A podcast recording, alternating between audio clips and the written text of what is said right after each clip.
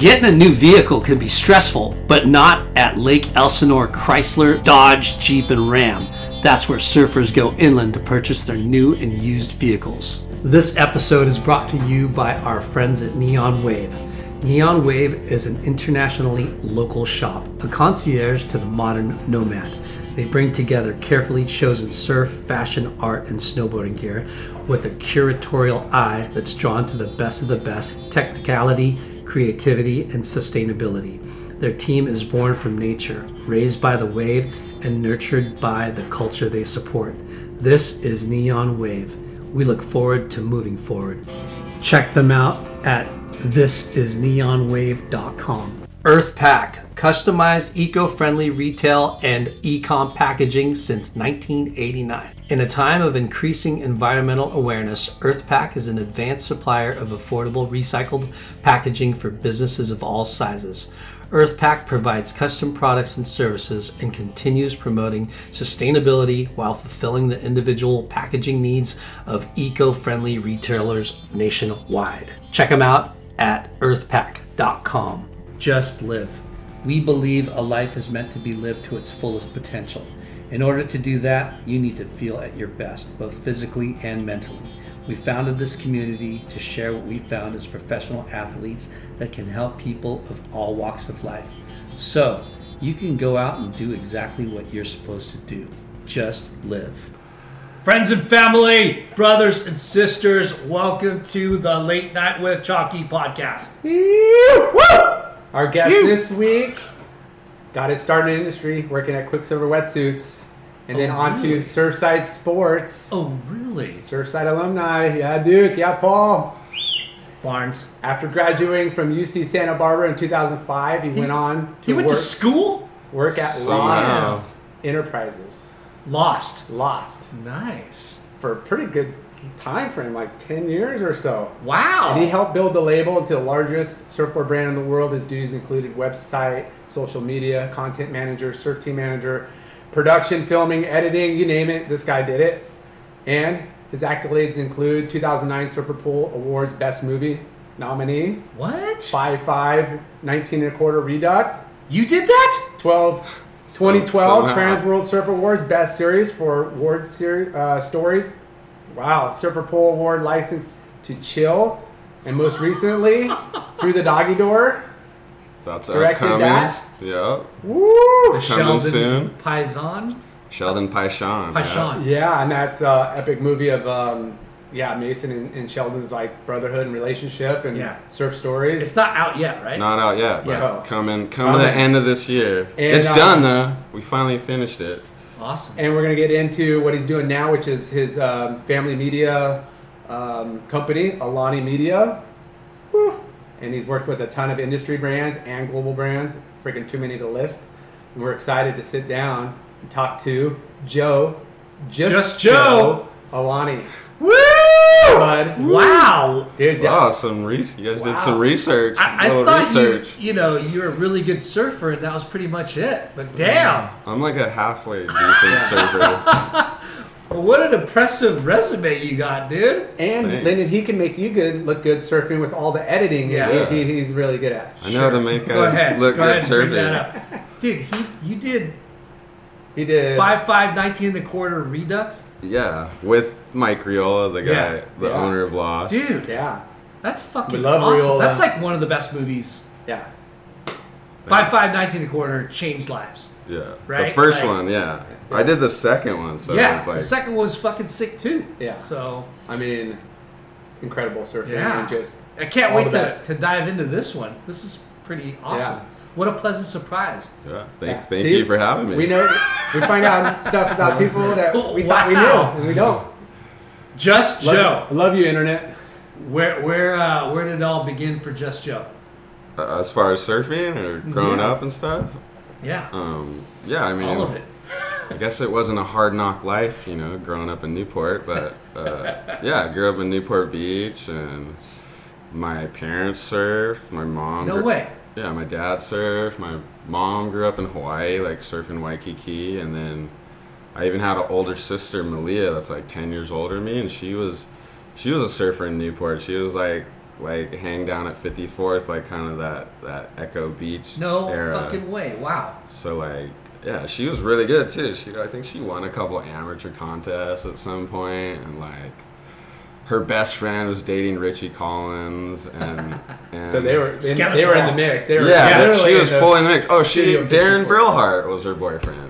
No way. Your sisters? Yeah, yeah. How funny. And she was like a full server. There was like her and Jada, that was her friend. They're like the two like surfer chicks that would hang out at 54th. But Awesome. Wow. yeah, like it just eventually, you know, like my parents and her like pushing me in at river jetties catching waves, and then kind of kind of all went from there. But I don't think I started like that early. Like I wasn't like super into it, you know. I think I think I Which is okay. Which Yeah. is okay. I mean, some yeah, I wasn't out there like five, like trying Yeah. to catch waves. I think it wasn't until like fifth or sixth grade. I don't know how old you are till I was really like, oh, I'm hooked. Like I'm going down to the beach every day Yeah. to surf. And you grew up right off 15th Street. You were saying earlier. Actually, 15th up the hill, like Okay. so, like I would just ride down the hill to the beach, just you know, bike ride to the beach. Yeah. I mean, I, I was listening to Pat's thing. Like me and Pat would dri ride down to like 34th was like where all the the groms. You kind of start on those lower streets Yep. where the waves are mellower.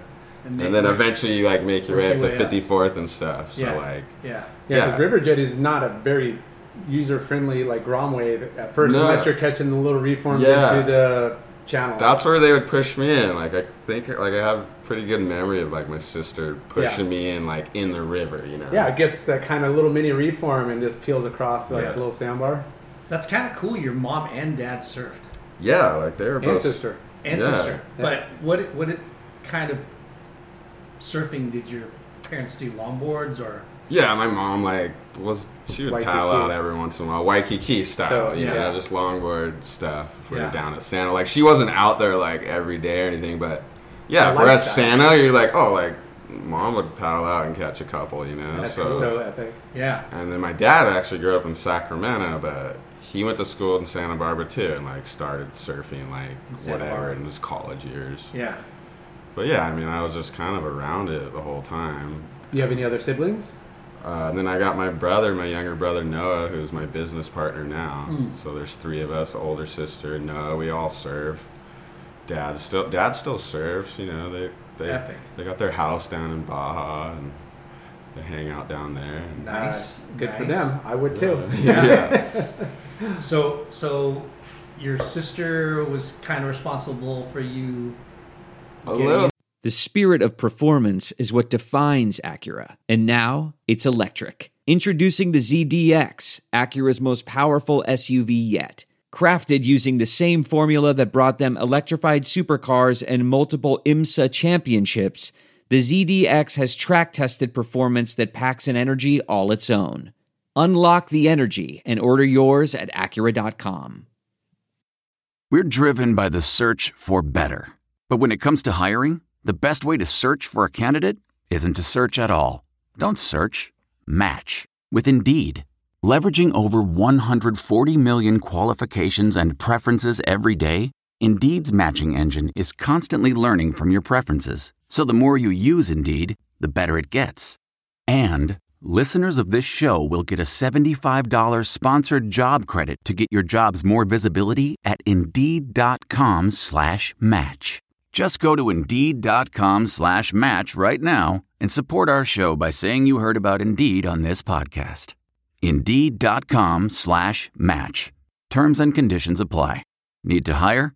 You need Indeed. But yeah, and then like, cause she knew everyone, so you're kind of like automatically in, like, Yeah. oh, there's Malia's little brother, da da da da da. Yeah. You know? So, and then There's like, just Joe. Come on, guy. just Let's go, bro. yeah. but yeah, like me and Punker Pat would just be like down there s- surfing every day, kind of in the summer. Like I think I remember one summer, I don't think I showered once. I just I just hosed off at my buddy's house. Yeah. And then go home, crash, and That's then back nice. down to the beach, surf, hose off, like. Literally, like my hair is like turning blonde from the sun and all this stuff. Like I don't know. So did you you remember like the first session and board you were like riding on and stuff? Because we talk about A little bit. You know what? One board I do remember is is I'm sure she was pushing me in like on her boards, but eventually like I wanted to get my own board, and that was when her friend was dating Richie, and so I got like the full Richie Collins wave tool, double wing swallowtail with the nose guard.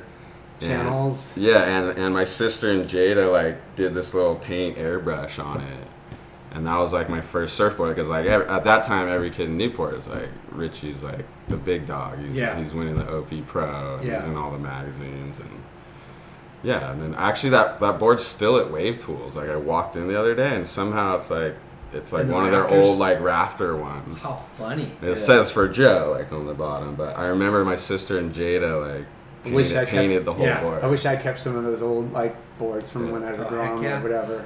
So was that board for you? Like Yeah, that was like my first like First custom. custom. board. You Wow. know? And I was freaking out because it was the full Richie, Yeah. the big wave tools, nose guard, double wing swallow, just Yeah. the whole deal. Yeah. What, what was the the Billabong movies that he was Filthy habits. Filthy Yeah, Habits Filthy and Habits. one of the other ones right after, just dominating. Pump. Filthy Pump. habits. Yeah. Yeah. Had some good sections Oh in my there. gosh. Yeah. Twelve o'clock, the float. And Newport at that time, like you said, was the epicenter of surfing. You know, Yeah. like the Echo Beach thing with Quack and Preston Murray and Jeff Parker. Your, is your sister th- in I that think- age yeah, group, she's or- like that age. age, Yeah. So she's like ten years older than me. Yeah. So She's like that was like Darren was her boyfriend. that's Darren so Brillhart. fucking funny, man. Darren was no slouch either, dude. That guy. Oh yeah, Oh, he ripped. ripped too. So ripped he's and hard. gnarly. He's- But yeah, like we we've had um, gosh, Richie Ronnie? on the podcast We've had Ronnie. and and Ronnie Nelson. yeah. Yeah, Ronnie Nelson Ronnie, talked about yeah. it. Yeah. Yeah. but um, yeah, Newport was so s- there's such a hotbed of you know surfing. yeah. And uh, what is Miller just a little bit older than you? Yeah, well, Miller's probably like more my sister's age. Okay. Yeah. Yeah. Like I'm 41. Yeah, Guessing those guys are almost in their 50s. yeah, The Giddings. But I was bros, still like, I wasn't super into serving then. But I think when I really got into serving, like it was more when like Troy Eckert and all those Volcom guys were like, Mm-hmm. I don't know, 92, 91. That's when me and Pat were like, oh, now we're at 54th Street. you Yeah. know, and- Dylan and and, And then that's when he became Punker Pat, Yeah. and it was that whole like that whole Volcom thing was just like going crazy down yeah. there. That must have been such a trip, you know, living in the epicenter of the Volcom heyday. yeah. you know because i mean quiksilver owned newport beach Yeah. for the longest time Yeah. right like larson used to go to those quiksilver workouts and Oh yeah, Yeah. I, You I remember him.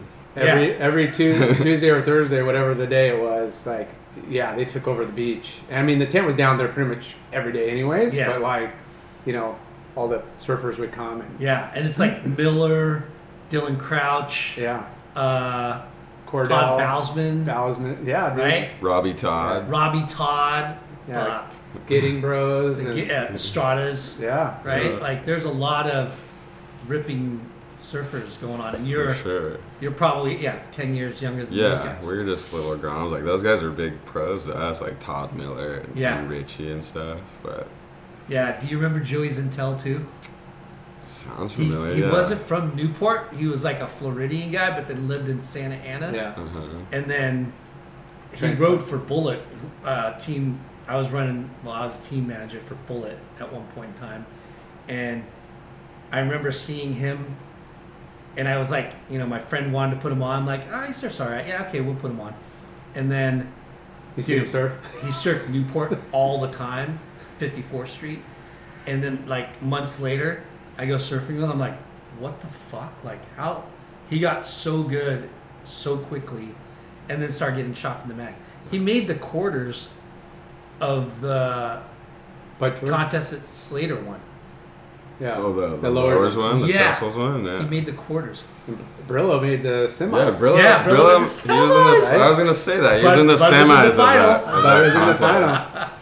Yeah, But this show's not about those guys. yeah. It's about just Joe. It is, but you know, it's it's again we love the the crossover, you know, and, and the And the history. the history of like Yeah. Yeah. where you know putting you in that mix that we've talked so many times about these different people in the, in the same era, you know, So talk to us about you know you and Punker Pat. your click. making your making your um, making your um, transitions from Shut up, We got, Yeah, turn we your got phone phones off. ringing. Phones are It- it- ringing. it is off. The, the ringer's off, but the my computer's on. It picks it up over there. Jerk. So, you and Punker Pat, he was your surf buddy, right? yeah. Um, started off at 34th Street. Yeah, in Newport, you start off at like those lower jetties. Like, I mean, for the most part, the surf in Newport gets smaller towards Blackies, and then as you head north, it like progressively gets bigger and Yeah. hollower. So when Yeah. you're, you're a kid, you usually start down in those lower streets, and and we had a buddy that that had uh, there was a couple kids our age that lived down in that 34th Street area.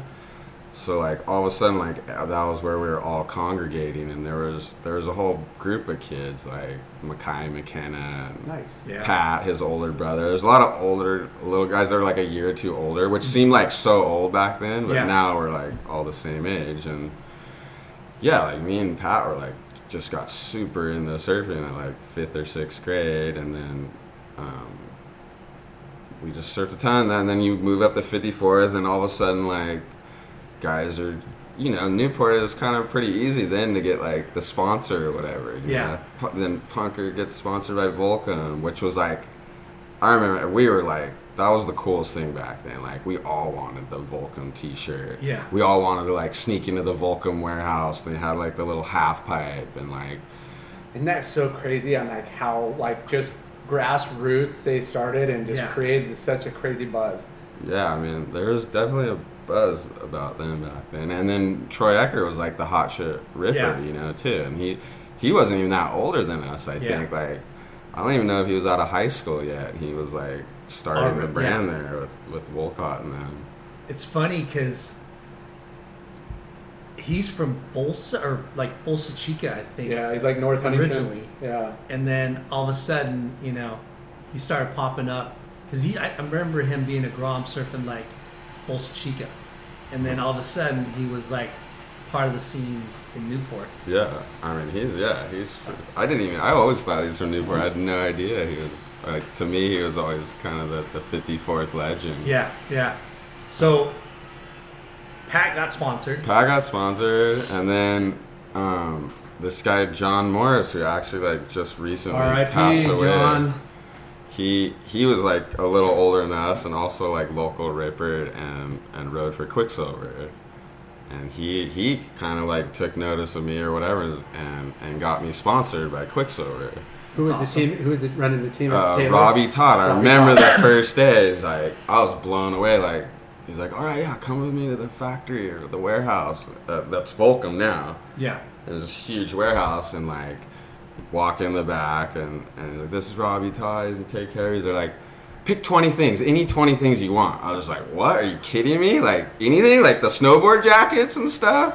They're like, yeah, grab anything you want, like 20 things. I was just like, holy shit, this is the coolest thing ever. So wait, John brought you up there. Yeah. And pretty much vouched for you. Pretty much. Yeah. But you surfed with Robbie Todd. Yeah, Robbie, Yeah, they, they all saw us. We Yeah. were like, there's Punk Pat, there's this, buddy. like, these are the little Groms coming Yeah. up. And then there was like Mackay McKenna and a couple of other of us. Yeah. And, you know, they're already on Volcom, so I think the next thing the Quiksilver has, oh, grab this guy. you Yeah. know? He, this guy haven't grabbed this kid yet. Like, let's grab, put this kid on the team.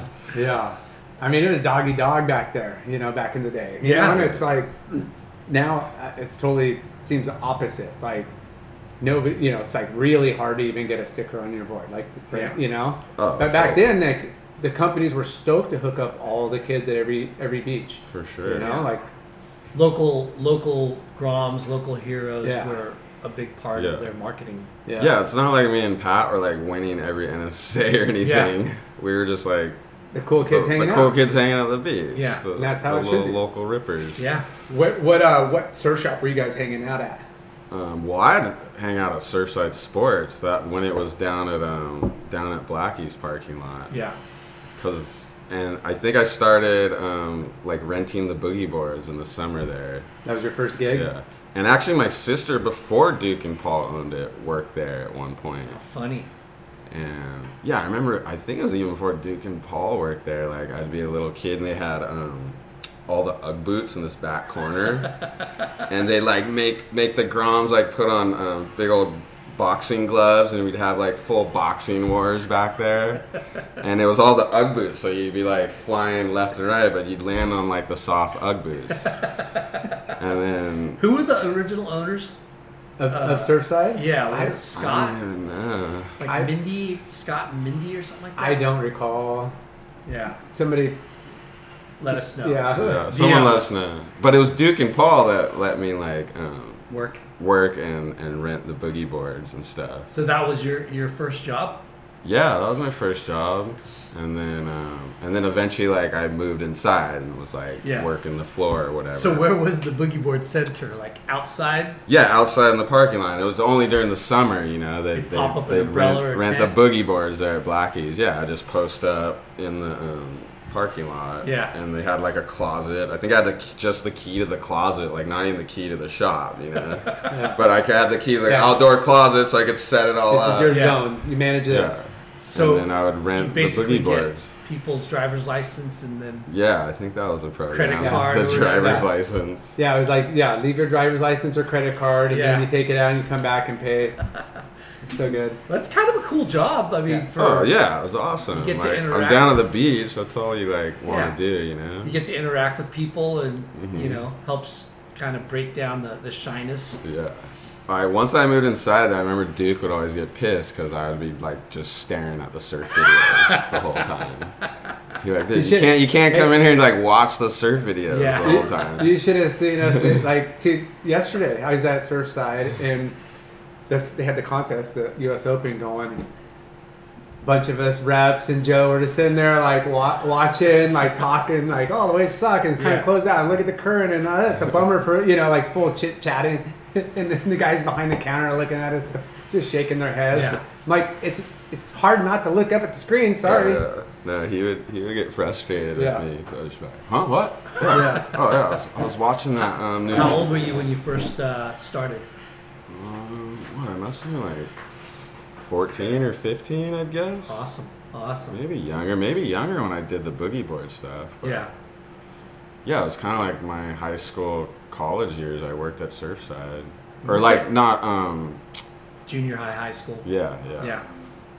Now, did did you approach them about getting a job? Yeah, sure. I swear, like Duke didn't want to give it to me at first because he knew I was just gonna like sit in there and watch watch the surf videos. But once they let me in, they, they knew I was all right. And then my little brother worked there too at one point, Nice. and a lot of my friends I'm still friends with all like all all worked there at one Yeah. point. Um, That's like us through Huntington Surf and Sport. yeah. Like a ton of our friends have, have gone through there, and Oh, actually, before Surfside, I worked at Quiksilver Wetsuits. no way. Yeah, like um, that was actually I think my first job. It was only like one summer, but I was like the, the warehouse kid packing packing the um, Boxes? packing the boxes of wetsuits back. Was then. it Gothard then? Or? No, I think the guy I worked for worked for Gothard, Okay. and it was just like across from Volcom. Yeah. In the little strip in mall the little across. strip Yeah. mall, they had the wetsuit place. Yeah. I was even like, um, you know, when they do those the wetsuit, the wetsuit catalog Yeah. in, the, in the in the surfer mag. The Like, I was like the and Grom, oh. the Grom kid. How that funny. They put in the thing.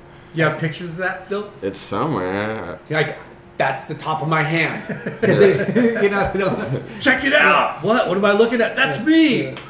Yeah. Sometimes they do the faces. How do you know it's you? not. Yeah. Because it's me. yeah, but Well, yeah, that cool. was actually my first job. But I think it was just for one summer, like like packing the packing the, the wetsuits and, and the boxes and stuff.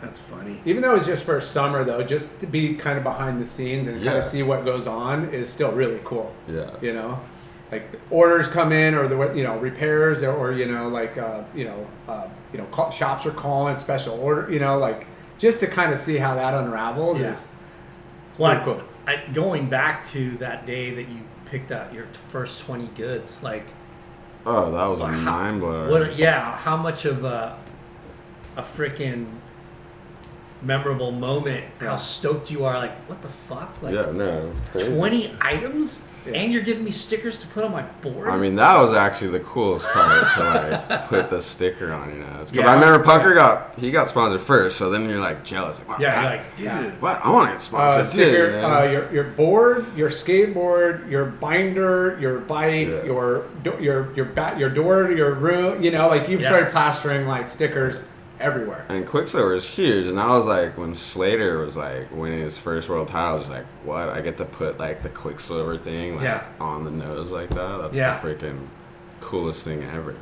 Do you remember? I'm sure they, I like looked in the mirror at myself, like Hold the like board. put the board and was like, fuck yeah, how cool does this sticker look right here? so the, so both Quiksilver and Oakley at one point had like team stickers. yeah, and the Quiksilver team sticker at one point was like the Quiksilver iconic logo, but it Wow, had a man. tribal like bottom to it, like like Oh yeah, Oh, yeah. remember oh, how I like, think I tri- remember. you know they yeah, it ran had like that this little weird yeah teardrop thing. yeah a little tribal like kind of like things and, Qui- and and Oakley had the O, but it was also a little little different, and it was just like Just for the team guys. yeah, yeah. it was just like.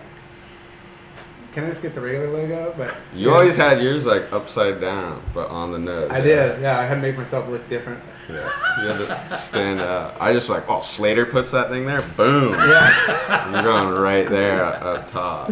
What Yeah. boards uh, were you riding? Uh, what was that? A ball. I started riding Baltiera surfboards. Oh, yeah. So he was like, um, Is he from Newport? I don't know if he's original. I, I'd like to say he's from Newport. I'm sure he is, but uh, he was like one of the shapers for Russell surfboards. Who's Okay. like iconic Newport, Mm-hmm. you know, surfboard brand. I don't know how I fell into him. Like if my dad knew him, or but and Pat too. Me, Pat, and Chad like both started on Baltiera surfboards. That's a trip because I never, I know who he is, but and I saw boards every once in a while. I think he did a lot of private or you know. Go under- Yeah, he go was shape, pretty yeah. small time, and he, he's really like he's still a great shaper, but I think he concentrated on, like like his guns are like everyone Yeah. wants his Porto guns and That's stuff like that. I was gonna say that I, Yeah. I Finds ran his into him at Bud Llamas' yeah, shop. At he's a character. Street. That guy will talk. Yeah. he's a talker. yeah, Yeah. and um, yeah, he's telling me, yeah, like he makes really good Porto Escondido yeah, boards. like like a couple of the Newport guys that go down there, like Spencer Purdy and stuff. They all get like his big wave how boards. funny. But at that time, he was shaping all the short boards for Russell and, and guns and stuff. And then I think someone else did the long boards. Mm-hmm. But yeah, I have like old. I have, I have those old ads. Like there's old ads of me like holding the Balti board and stuff. So did you start serving contests at all? Yeah, and then we all, you know, me and Pat started doing um, all the NSSA's and Chad too, and, and my mom and Pat's mom would, would drive us to the contest. Sick. and yeah, we're like this just full NSA kids, but we're like I was like the steady like quarter finalist. Like I wasn't like like my division was gnarly. It was like Micah Byrne, Bobby Martinez, Fred Oh. Patacchia, Timmy Reyes, Mike Oh. Losness. I was like, dude, I don't stand a chance against these guys, but I'm gonna try. But Yeah. you know, I was like, uh, uh, you know, we weren't like lighting up every contest, but we were having fun and, and Yeah, and surfing that- pretty good. And I mean, when you are a kid and we talk about this, like you grew up in, in your world is Newport. Yeah. You know, and then you get a little older and you start like going to the next to Huntington or you go down to Crete or Lowers or you know, you start adventuring and it's like, wait, the waves are like this here? Like, you know, it's just a whole nother world. But Yeah. you know, the cool thing about those contests is that they're all up and down the coast and you're always just getting experience in different waves and that's truly how you improve a lot. You Yeah, know? definitely. Like not Adapting surfing the same different conditions. same spot, you challenge your, you know, it's you just got to be more quick-witted on on your feet, you know, different conditions. Yeah. Yeah, I d and I also like, dude, I met so many. You meet so many kids like and people that I still like see friends all with. the time, friends with like that I would have never probably met. Like, like all the kids from Seal Beach, the Huntington guys, Yeah. the Sean Marstron, Encinitas, like uh, John Robertson. We started hanging out with, like, but I'm sure we would have never like met those kids if we Without weren't doing those NSSA. contests. Yeah, You know.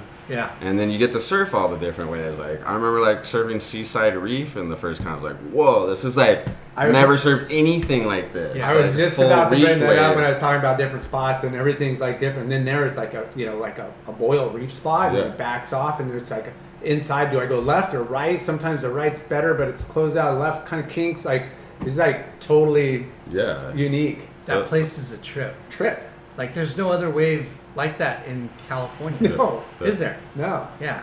And when you're at Grom and you're just like you got 15 minutes or whatever, and you're Yeah. going out and you're trying to you know like hassle, and then certain waves you know hit the spot and jams. It's it's tricky. Or you go up to we were up in Santa Cruz and you know I was like Pleasure Point. I'm like, oh, there's a contest here. I used to come up and do and. I remember losing because of kelp. I got stuck in the kelp. Like, Dude, Yeah, I was that's a like, new, that's his that's a new experience. kelp sucks. I hate kelp. oh, not when it makes it glassy every day. Yeah.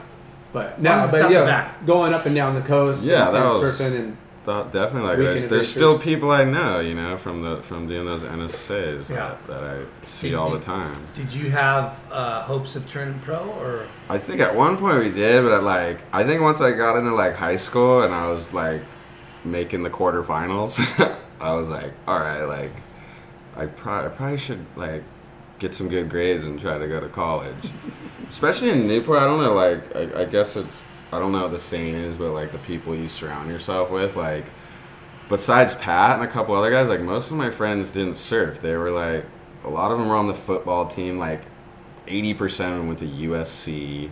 So like when your friends are all going to USC and, and you know, I, I I got a chip on my shoulder. I'm competitive. Like, Yeah. like these guys aren't going to college and I'm not going. Yeah. know? So it's a like different sort of competition. and I kind of realized early, like, yeah, like the surfing thing, you know, fun, but I don't know if I'm gonna be like making a career out of this. Like, if I'm not winning the NSSA's right now, like, yeah, it's knew, gonna only get harder yeah, you knew the the timeline and, and what you know what it takes to be pro. You've been around it your whole life and living in Newport. And like, Yeah. like you said, Richie Collins was winning the you know At the, 14, he's yeah a the U.S. Exactly. Open. He's been a pro. You know, like you know what it takes, and if you you know you're at a point where it's like I might as well go to school. Yeah. So I mean, got- I definitely wanted to like stay in the surf industry. Yeah.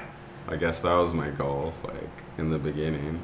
Going back to what um, when you were younger, you did you get some photos from from Newport or in the Yeah, bag, like I got um, some photos in like beach happy and stuff like that, and um, Beach Happy was such a sick man. Birdcage. Oh, super what was sick. it? The birdcage.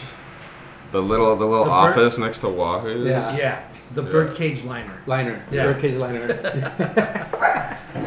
But that that magazine was like kind of perfect for what it was and and the timing of it all.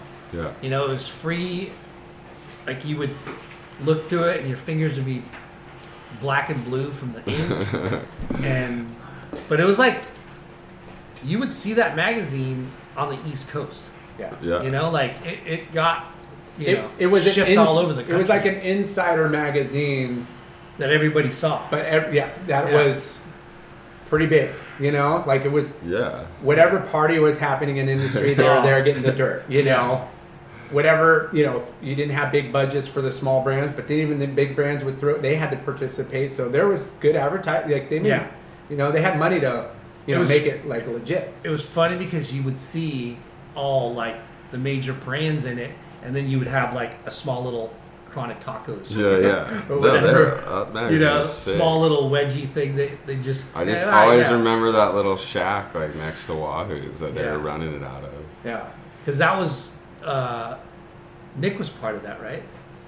Or it was Alibaba and Alibaba, right? Joey Marshall. Was it Joey? That, Marshall? they did Happy, Yeah, they did which was kind of like uh, I don't know, like a throw, uh, an extension of that. Because I think Beach Happy went away for a little bit, and Yeah. then they did like Happy. Yep. It was just called, which was rad Bliss. too. And then Bliss was after that, right?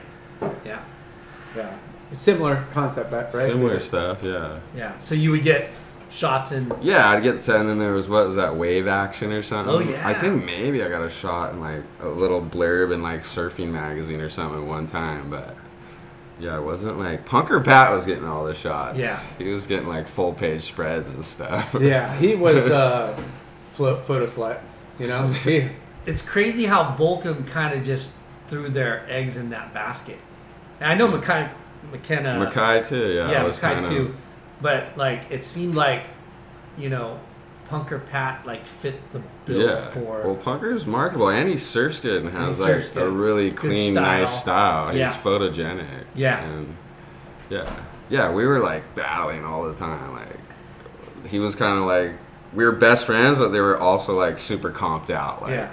like I actually maybe won more contests or did better in contests, but then Punker was like in the mags, like in two page spreads and stuff. So we're all like competitive against each other. That's awesome. that's good because that's you know peer pressure, Yeah. peer push. You know, like that's how you get better too. Yeah. And, and yeah, you know the Towersies, they're they're competitive. They like to win. Like their mom's like a, has like golf records and stuff. Does she Yeah. really?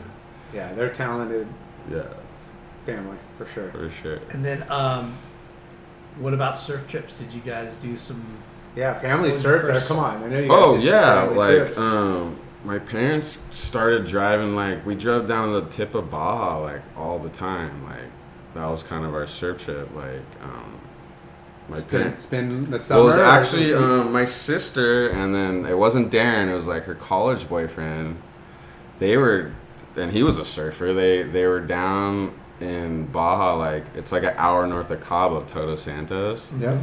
And my sister's like, "Oh, mom, and dad, you guys should come down here. You'd love it down here. The waves are good." Da, da, da. So like they threw us all like in the car, and we drove all the way down there, like all the way So to Cabo nice. How rad!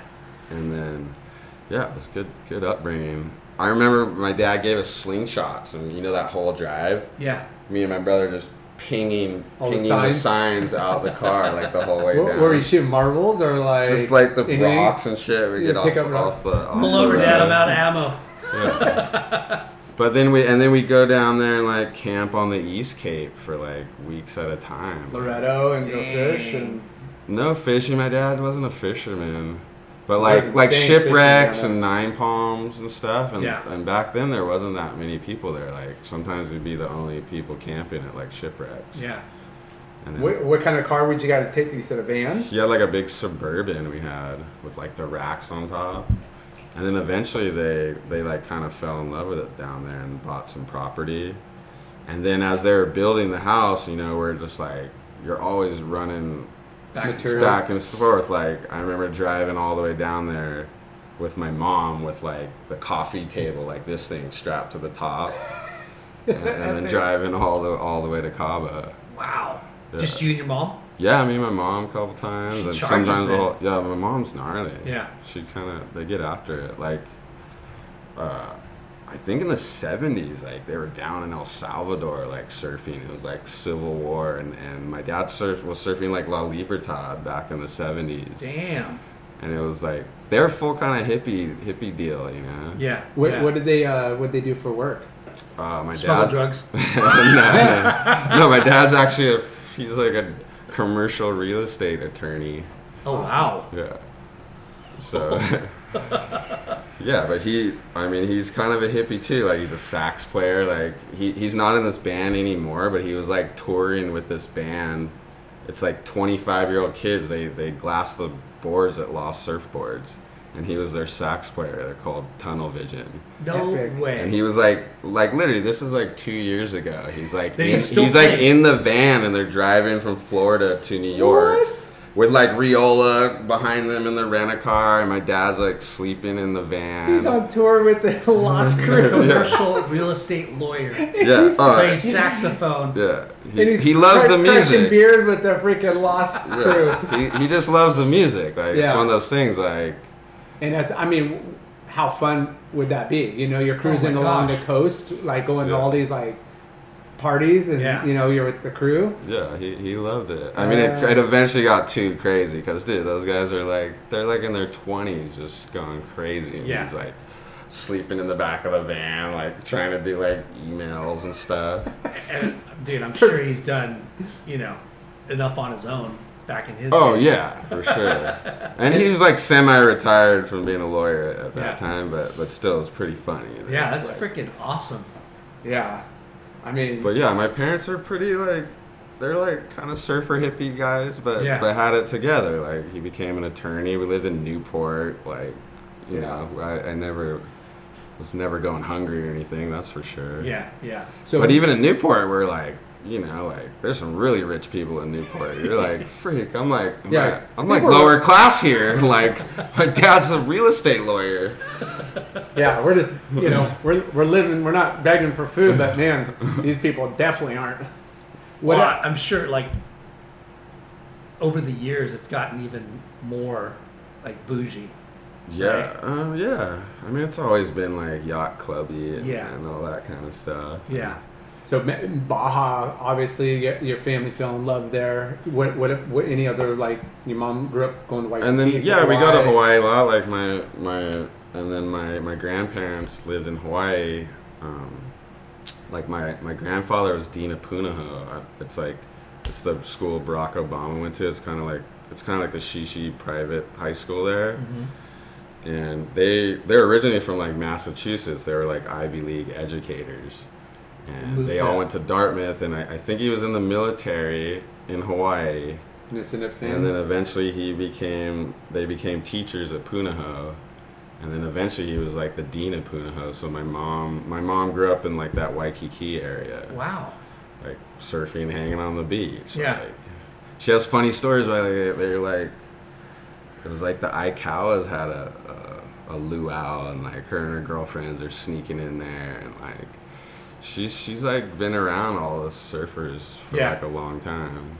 Like Mickey Nielsen and that. Man, that I don't era. know. It was, it was before that. It was like like Jeff Hakman was like Oh, a shit. kid. Like all these big surfers went to Puna. I think Gerry Lopez went there. Jeff Hakman, um, Mike Doyle. Like these old school like big wave surfer guys. Yeah. All all were either teachers or they went to Punahou. How funny.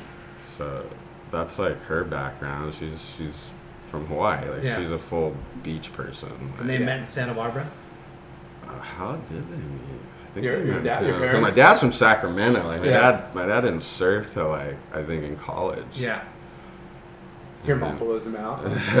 I probably at first, you know. yeah, he was like more like like uh like hippie musician guy. Like he was at Altamont. I don't know if you know what Altamont is. I've It's- heard it's, of it's the like, race. The race. Um, It's, it's like the Rolling Stones. Yeah. They weren't they weren't at Woodstock, so they wanted to have their own Woodstock and do this free concert, and and they had it, and the Rolling Stones are gonna do this free concert at Altamont. Yeah. Up in by Sacramento, San Francisco, and like. There's a famous documentary. They they hired the Hell's Angels to be security, and they ended up like the Hell's Angels ended up like stabbing some guy right in front of the stage, and it's it's like a historical thing. They said that was like the end of the hippie era. Like it, it kind of all went wrong, you know. Yeah. But he was at that concert. Like it's like 1969 Rolling how Stones stuff. crazy. And Altamont was a raceway, right? Yeah, yeah. It's Yeah. like up there, up north around San Francisco Mm-hmm. or Sacramento area. But Yeah. So much history on you know like back in the day it was loose. Yeah. You know when. Well, it's like- funny because the hippies of that era are way cooler than what the kids, you know, the hip like the new hip hippie. whatever it is that they are now. you know what I mean? Yeah. Like they were like way more. I don't know, revolutionary thinking, but in a good way. You know what I mean? Yeah. Like I, he was definitely in that whole like I don't know. I'm sure they're. He's like, oh yeah, I, oh, I've taken acid and seen Jimi Hendrix. You know, like holy shit, that's crazy. Yeah. Like I think he's seen Hendrix like three times. no way. But I mean, all that was going on there in San Yeah. Francisco and Sacramento's like not that far away. So, Yeah. Did, did You know, like an hour drive, you're you're at Haight Ashbury with Janis Joplin and and Jimi Hendrix playing and all this crazy stuff. Yeah. Imagine growing up and being around that time. Like I mean, it was like I- drugs, sex, and rock and roll. Like Yeah. Oh, full blown. He he and, lived and nobody whole hid deal. it because it was accepted Yeah. or it just was known. But they are also, I think, not all, but a lot of the celebrities were more accessible, down to earth in a way. Not down to earth meaning like, but they, you know, they didn't have this entourage and security. Maybe the Beatles Yeah, and a couple yeah. like really high profile people. yeah. But you know, He- you could see them on the street more often than celebrities of that caliber now. You Yeah, know, Totally. he has like this like one of his like funniest stories, or he always like uh, I think the guy's name is Pigpen. He's like part of the Grateful Dead, and like they're just at some concert, and they like walk around the corner, and there's like the Grateful Dead guy. He's like, "Hey, you guys want to you want a sip of this whiskey? Oh, yeah, no worries." Like.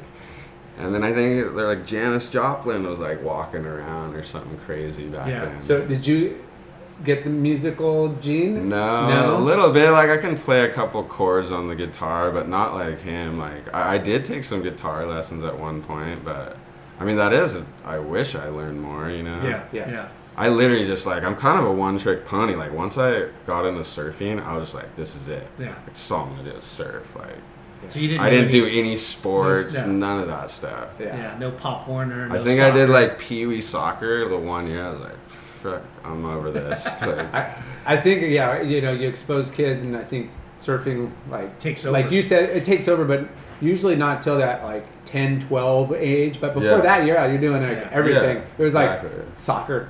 Uh, no. Next, next yeah. baseball. Uh, no. Next basketball. Volleyball, Okay, I like basketball. You know, high. You know, And it was- football.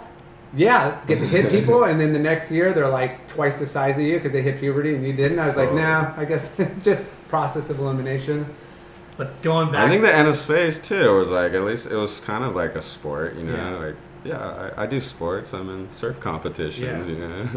But going back to the, the 60s and 70s and that whole culture, surfing was like so immersed in that, you know, rock and roll, LSD, weed, and, Yeah, you know, David Nuuhiwa. We had David Nuuhiwa on the podcast. And Oh, he was talking awesome. about hanging out with fucking Jimi Hendrix. And yeah.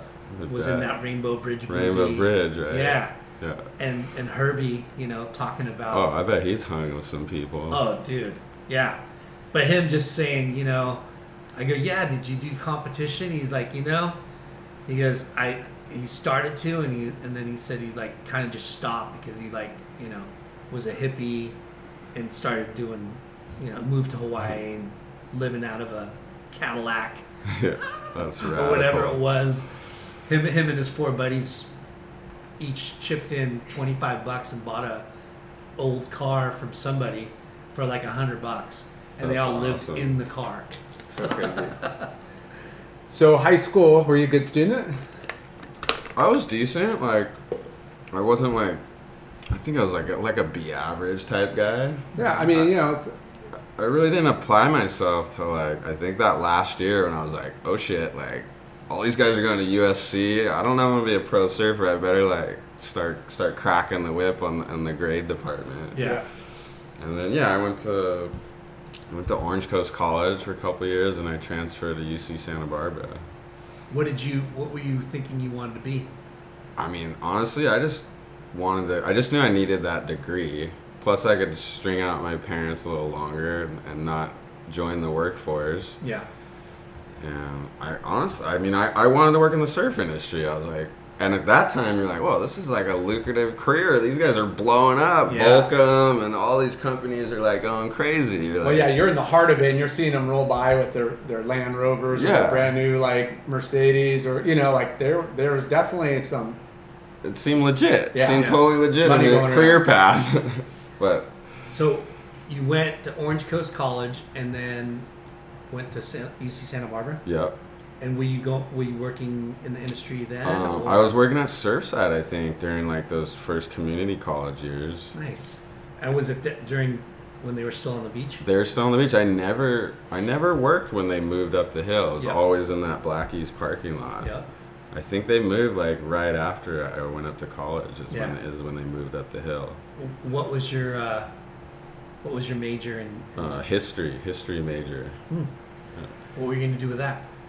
Oh, hit, hit, his, oh yeah, video production. No, that's, I don't think that's what I was thinking. But I, on, I like, I just always got like straight A's in history, and I just loved it. And I think, I think history like kind of encompasses like a little bit of everything. It's, Yeah. It's economics. It's how you interact with people. Like, there's, it's just like a little bit of everything, and it, and it's a bunch of great stories. And I think it helps with marketing. I mean, you think about marketing, like every mar- every board short, every hat has to have a story. Oh, the the new board short is based off um, our new surfboard resin works. Like, it's just all a bunch of great stories, and, Yeah. and you see how like events and stuff affect people and it's a ton of like economics it's it's everything if you don't know history you know you don't you don't know your path forward That's a great point. I Yeah. never really think about, you know, majors and think about what you can apply it to. You know what I mean?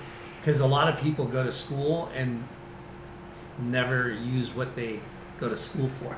yeah i mean history is one of those kind of like Well, if it's an interesting subject to you, then and it gets you a degree, then then you know. that was part of my mindset That's i was like cool. well i'm getting straight a's in this subject so why am, i'm not going to be a math major because i'm not getting straight a's in math Yeah, I'm and it getting- doesn't. Well- yeah. the thing about for from what I always thought about college, right? Like you go to college and you go to that career, whatever you Yeah. studied in Oh, for sure. right? Like you go to school for this so you can become this, right? Yeah. And a lot of times, like it, it's crazy because a lot of people go to college and they don't, you know, ever use their degree Yeah. Right. which it's you know it's good to have that to, to show that you can complete you know four years of, of grinding it exactly out It is, sh- is awesome it shows you can can start something and complete it Yeah. so you got your degree in history Got my degree in history. It involved a lot of writing. Like I was, you're just writing papers all the time. wow Which is like it's writing papers. Like it's hard to get an A, but it's also hard to get a D. Like Yeah. you're getting like You can wiggle your way through it. You if can you- kind of wiggle your way through it. Like I think my average was like 3.0. Like I was like a B average, B average. Like Yeah. a couple A's would drop in there, a couple C's, but But does that show up on your diploma? No. no, but no, you graduated got from the diploma. UCSB. Exactly. and ucsb is a great school No, Oh, yeah, yeah. it's like it's like a top fifty school, and their history department's like pretty up there. I would see my history teachers like on the History Channel and stuff. No way. I was like, oh, that's a professor. I know that guy. And the house parties. Oh, yeah, oh, and, Goleta? and there's good what is waves, of course. Vista? Yeah, I, Isla Vista. Vista. yeah. Yeah. I went to college with Joe Turpel. He was in my class. No And way. We, we were on the surf team and stuff together. You're a gaucho right Gaucho, yeah. yeah. That's So- so, fun. We had we had some friends that a lot of people we know because again that's one of the sought after schools to get to go to. Yeah. They're San Diego because surf and just beautiful campus Yeah. and you know good good education. But did you surf a lot when you Yeah. were there Yeah, Party I mean, Santa Barbara, it's either like cooking or it's kind of nothing. yeah And I actually did like two summer schools up there. So like I was there's like this one wave sands that like barely Oh. gets a little like I south swell. And I'd just be like up there grinding it out. But that's such a fun fun little break yeah, it's Yeah. fun up there. And then like I mean there's a full like when it breaks, like a world class point break, campus point. Like Yeah. when it like I had one session out there, I was like I couldn't even. I'm like, this wave is like literally on the campus. This is crazy. Yeah. Like proper point break. yeah and rincons Yeah. and the it breaks a little right bit there. more often than some of the other points up there, right? Campus, Yeah, it, it takes a major like swell up there. Like Yeah. I think it's got to be pretty like straight west. But then yeah, like Rincon, everything's. have you ever got el cap I've never got El Cap, and it was so close to it. I don't know how like. I think maybe I must have been serving Campus Point when it was when it was good there. Yeah. El Cap is like one of those places. It's like M- Malaya. Yeah, yeah, it's hard Yeah. to get good. It has to be the perfect size or perfect direction. Exactly. Yeah. I've surfed it twice, just barely like hitting. Top is just like everybody pushes each other super deep, and at the takeoff, it's square, and the rocks are like right, Right like there. everybody's pushing each other on the rocks, but it's square, and then it kind of comes around and opens up for turns. Yeah. In a couple days, it was just every once in a while a set like would hit, and I'm like, holy crap! Like I could see the potential Yeah. and then it came back. This is like you, you know three times in my entire life. Not that I even chased swells, but one time we got it and it was like proper, Yeah. and I was like You want some ice water? blown away. Oh, sure.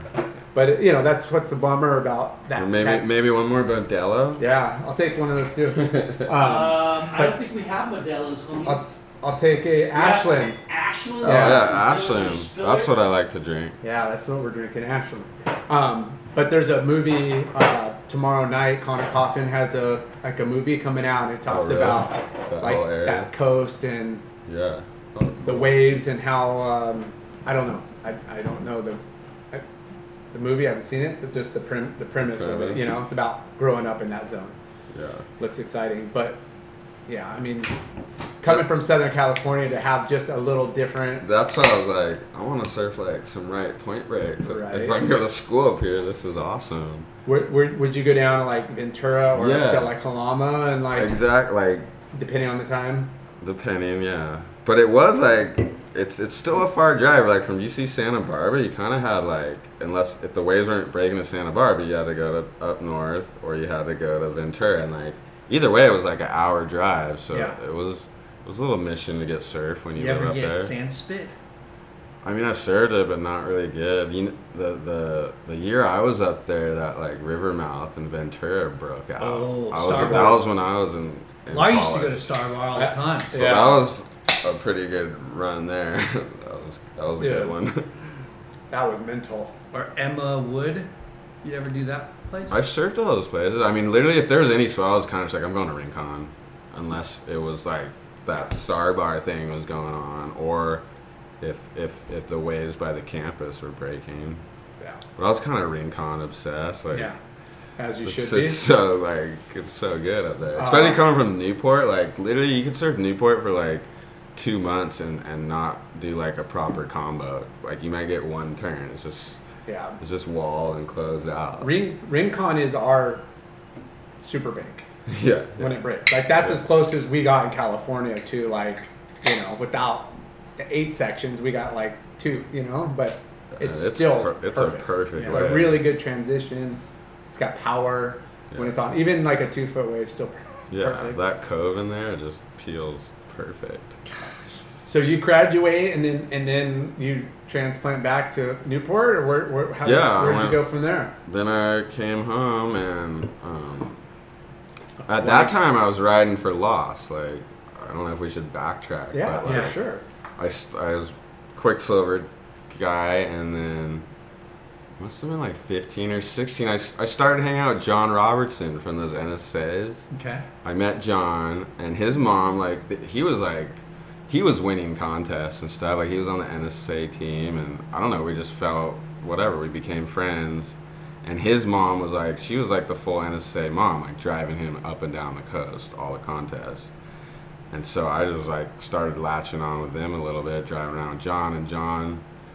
John lived like just up the street from T Street, and then, and then um, Mike and Matt, like the Lost House, was just down the street. And obviously, we've been watching all the videos. Jay Larson's in those videos, Wait, what? and then Who?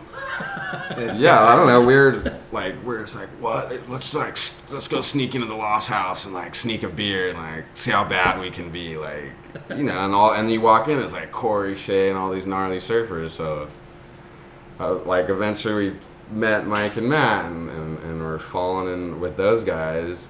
Hanging out with Chicken and Vince and. Yeah, the Vince guy. I don't know if Chicken was around. He was like already gone at Okay. that point. Randall. Oh, Randall was God. around. Look at you. You know all the names. Remember those guys? I guys? do. Now mean, that you bring on. them up, Chicken, yeah. Randall, yeah. Chicken Chicken has a he has a gold or platinum record with Sublime. He's got the the, actual up. platinum record because uh, they Sublime was hanging out with those guys at one point. Like before I was there, it was like the first Lost House. They were they were all surfer guys, and they saw they saw the first Lost video, and they were just like I don't know how they met the guys, but somehow they fell into like Mike and Matt have footage of the guy Bradley like hanging out at the house with them with Chicken. Wow. And then they Chicken had that song that I think Matt actually like wrote, but it's like what is really going on? Yeah. And he, Yeah. he sang it in the first song, and and they were like part of Sublime guys. They're like, dude, let's let's fucking record that one. Let, get Chicken in the studio, you know. And You're then kidding me. and then they recorded Sublime for recorded it? yeah, they recorded. It's in what's what's really going wrong. The next one. It's the intro song. It's, Yeah. it's a Sublime song. They recorded it for the Lost Guys for the intro of the surf video. I didn't know that. And then once, and I've and watched then, that thing many, many times. and then once the Bradley guy died, you know, they, of course, when these guys die, they release everything they've ever recorded. yeah.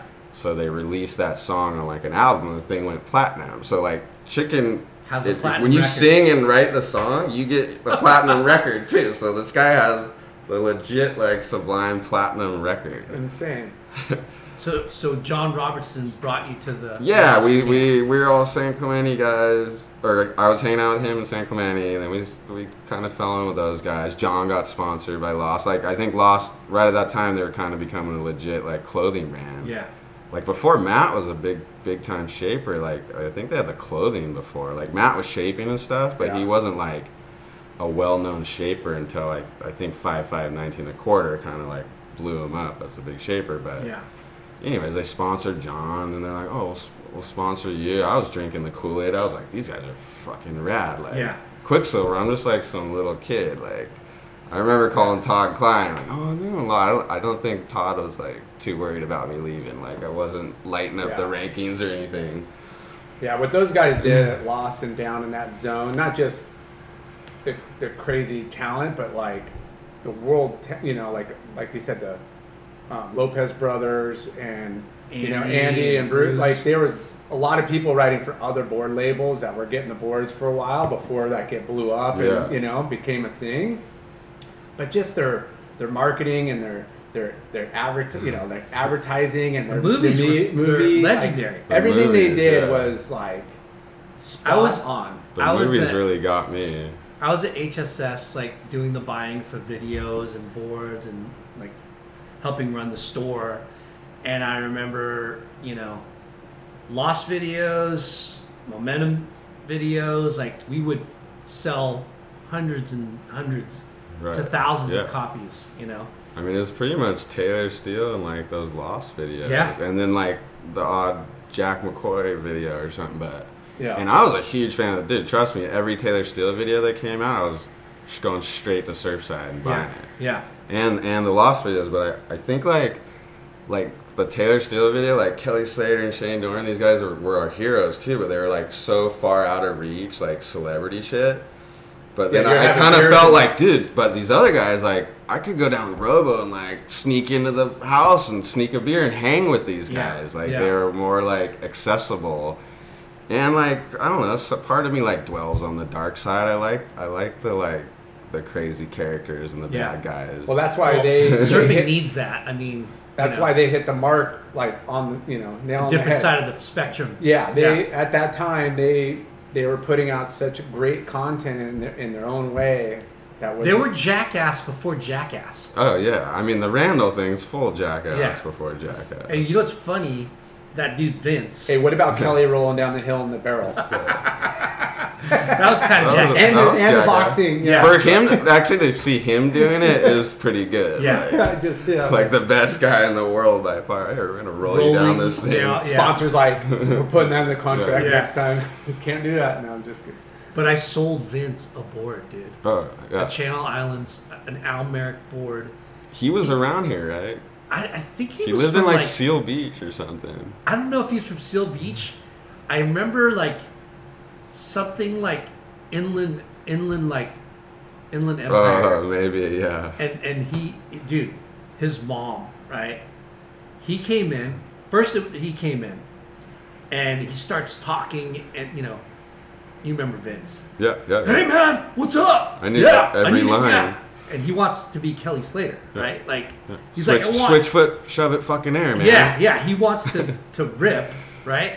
And he's like i want a 6-2 blah blah blah. I need the logos to be this color. And and then um, he's like my mom's gonna be here any second. So i'm like She'd okay come in the, like she would just come and dude and she was like an older Lady, lady, sure. like you know big like Taking care of him. yeah and and she walked in and he was like so mean to her you know like he's Mom, kind I want this one. Yeah. I need that. Like full barking It's like you don't know what you you don't know what you're fucking talking about mom this is the board this is the board i want this board and i'm just like Oh what my is God. going on here is there a camera somewhere you know Yeah. but it was a, a treat meeting him but then i didn't know he was part of that Of the Of Lost Lost Steel, thing. yeah. Because that thing, I think like They put it at the very end. like, Yeah. it was just like 40 minutes of the guy talking and then that lowers, but it was hilarious. I think we knew like every line the guy said at one point. Yeah, yeah. That's that's one thing that I remember is just like those they're like little skits. Yeah. You know?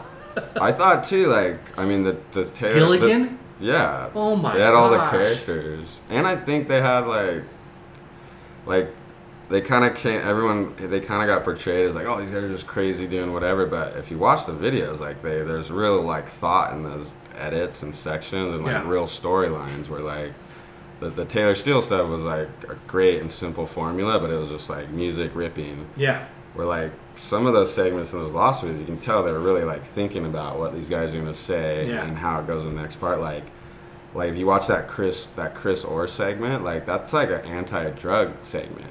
But on the outside, I was like, look at these guys like promoting like like the the riff raff drug addict guy. But if you look closely, like they show Chris Orr. They're like, okay, this guy was a ripper kid. Now, now, you know, they they say it straight up, like Yeah. this guy has a drug problem, and he's Well, just look at the brand. I mean, they were they portrayed themselves as that kind of you know party party Yeah. scene, and but everybody was partying everywhere. They Yeah, just they they, just just let it showcased it, but behind the scenes, they're freaking making great product and executing and selling and, and building a, a brand, Yeah. a business. I But mean, yeah. their, their, their drinks at, at their uh, energy drink at one point. Oh, I heard it was millions, millions they were making off that energy drink. Yeah. I mean That's when Matt had the big house at Cotton's or something. yeah. Viola's an underground like Oh yeah, he's like marketing genius. for sure, for sure. But yeah, like that Chris Orr segment, like, and then he says, "Oh, uh, yeah, fuck you, Tim Curran. I remember that contest." And then the next part is Tim Curran to like some straight edge punk song, and Tim Curran's act- absolutely ripping. Yeah. Like that was the message. Like, dude, if you want to be on drugs, this is how you're gonna surf. This guy Yeah. surfs okay, whatever. Yeah. But Here's- you want to see how Tim Curran's surfing right now? Yeah. He's fucking ripping, and, glad and you there's brought little that up. messages. It's like a He- gnarly straight edge punk song. Yeah. like Tim Curran was a freak. yeah, Like Yeah. he brought in I mean, he was like kind of like a Machado 2.0. You know, Machado had like the flashy, like smooth, you know, style, but Timmy would just throw these like The whack alley-oops and shit, alley oops yeah. and like Gumby. Like some of his old footage was like I think he was the first kid to like do the alley oops like proper. oh yeah, You know? that one, the very first wave in the Taylor Steele movie. That was a mind Get blower. barreled. Barreled. Yeah. Yeah. Coming out those laybacks. Thought I was a good layback, freaking You had a good part in that. but What's really going yeah, wrong? But the uh, layback. Did he? yeah, Yeah. he's got a gnarly part. Shows Did you know that? How. Yeah, did you know those Yeah. guys, or were they just filming you like? Both. And then you I- ended up in the movie. You know, it's kind of like one of those things where I ended up writing shapers from you know Huntington, Pesh. but yeah, Pesh and and and, and uh, Doc. Doc, and you know I was a big fan of those guys and, and hung out, and I would go to Japan, and Matt would be on going to Japan and trying to you know hustle the boards and, and sell and stuff, and yeah, we just never connected because I was getting boards from other, you know. But as far as surfing, I was good friends with the Lopez brothers and a bunch of mm-hmm. the other other guys down there. But Yeah. yeah, Lard I, did a good job of marketing himself to all the different. I. I knew how important it was to be in their videos and Taylor's, but like, you know, I wasn't. Vol- I wasn't. voluptuous. I was saying voluptuous. voluptuous. I wasn't That a was sick star in segment. any of them, but I just was able to like play. Did you have both parts in, in But those A are lot of the huge. good- Yeah, I had the opening part in Voluptuous, Yeah. which was yeah. That was proper. Did you have the opening part? I don't know, maybe. did you or not? I, I don't know. I had a good part. I bet he did. I had the poster. That was Dival and Kenworthy, Yeah. right? Yeah. Dude. I, I had the poster. What, Yeah. what, what is I remember that Isn't. Voluptuous the one where you're driving in the uh, Beamer wagon? Yeah. Is that it? Yeah. Yeah. Those movies are sick too. Listen to it to what? Tupac or Biggie or something. I don't know. the good old days.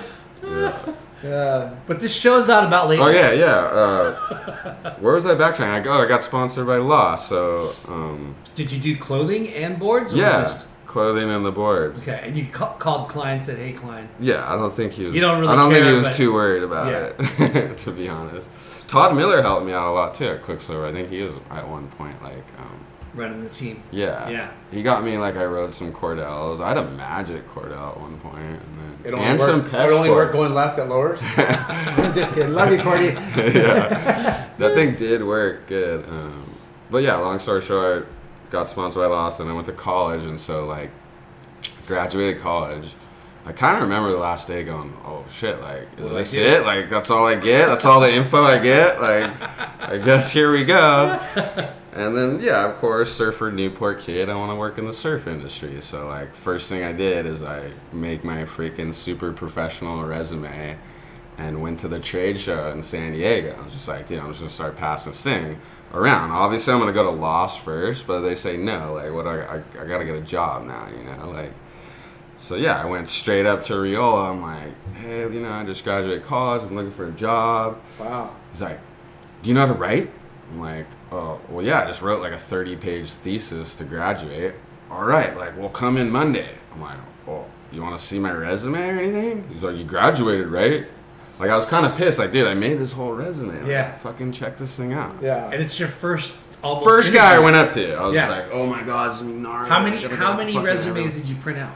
I don't know. I must have had like a full binder, like Yeah. a bunch of them. It was Like know? ten.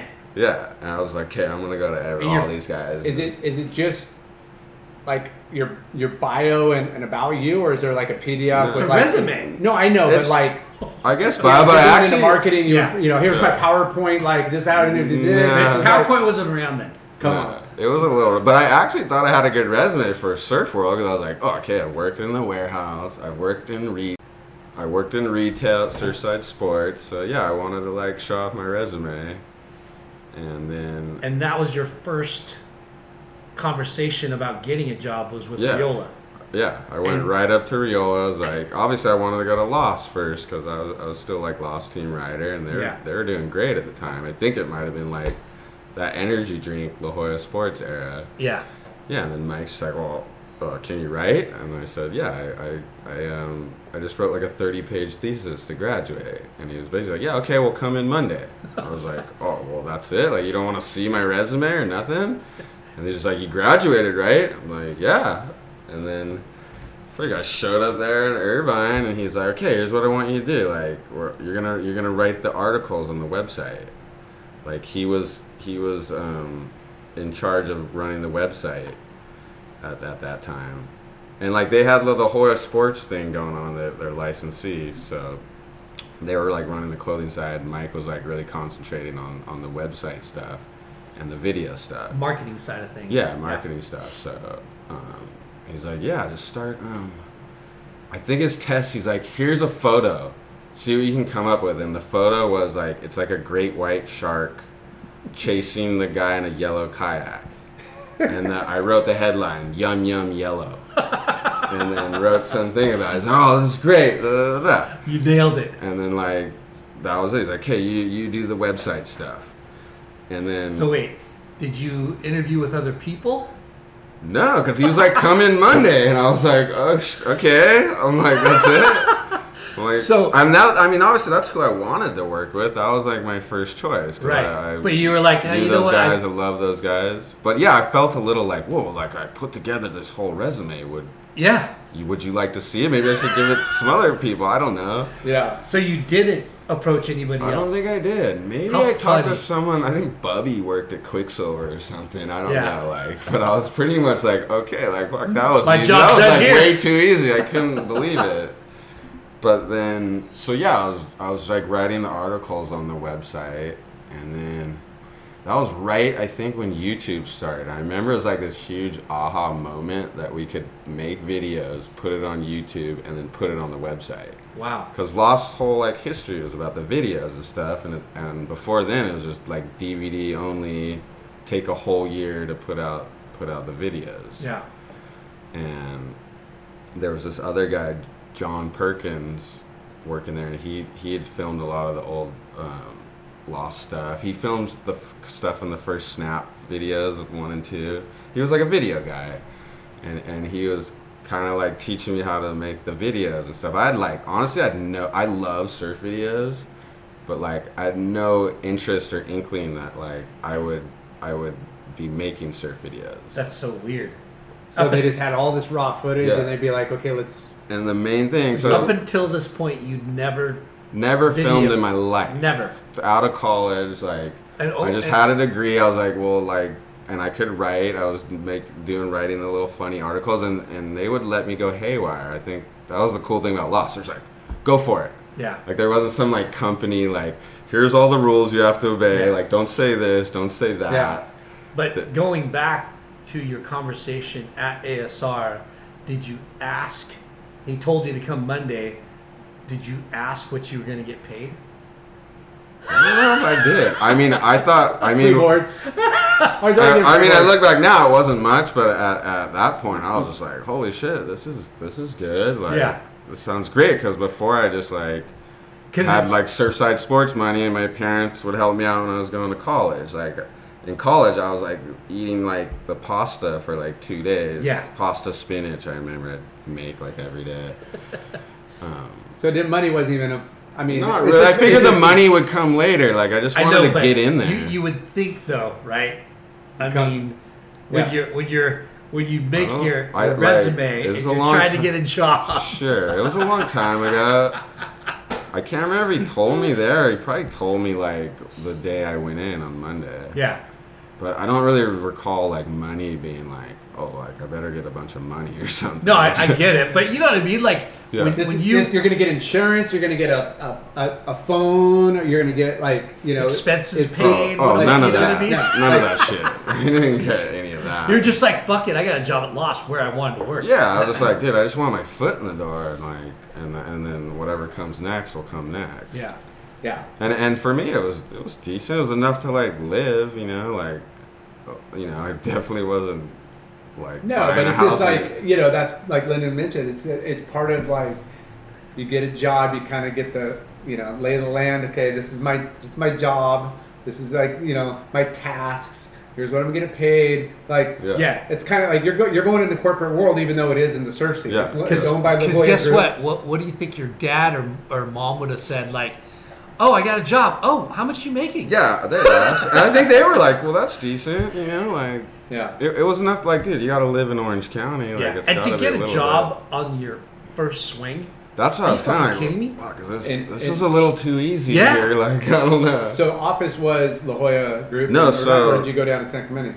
No, the the office was in Irvine, but so lost. uh, You know, it's a complicated web of, of licensees and stuff. So Yeah. Mike and Matt licensed the clothing brand to La Jolla Sports, and then they, along with Joel Cooper, the guy who's one of the founders of Gotcha, From South Africa. they, that, that was their partner in the clothing business. And but they maintain control of Lost International quote unquote. So my salary was coming from Lost International not La Jolla Sports.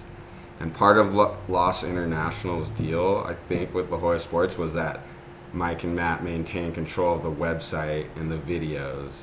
And then of course Mike and Matt are partners in the surfboard thing like 50-50 no one's I don't even think Joel's involved it's just Mike and Matt and so technically, Lost International was paying my salary to run the website and stuff.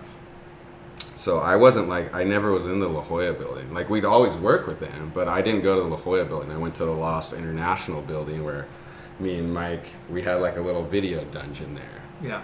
That Mike So- had this big editing bay and stuff. Can we can we stop really quick and say you, you went to Lost to get a job, not knowing what job, right? Not really. I was pretty Like, you had I just know, yeah, and and really like you just wanted a job, you just didn't know. And Yeah, what do you got for me? Right. I was totally naive. I actually wish I had a better like pitch. I'm sure if I tried to pitch to like someone legitimate, like not that they're not legitimate, but like yeah, you know, if I went to the head of Quiksilver or something, they'd be like, "Well, what, what's your, what do you want to do?" I was like, "Oh, well, like uh, uh, I surf a lot, and like I worked at Surfside Sports, and I got a degree. Like, what do I do? You Yeah. tell me what I do." yeah. And they threw What's you, funny- And they threw you in into like editing, like Well, the perfect job for Not you. at first. Like I was just a web guy, and then first the first aha moment was the YouTube thing. Okay, Yeah. fuck, we could go down and film Wardo at Lowers and put this thing on YouTube and put it on the website.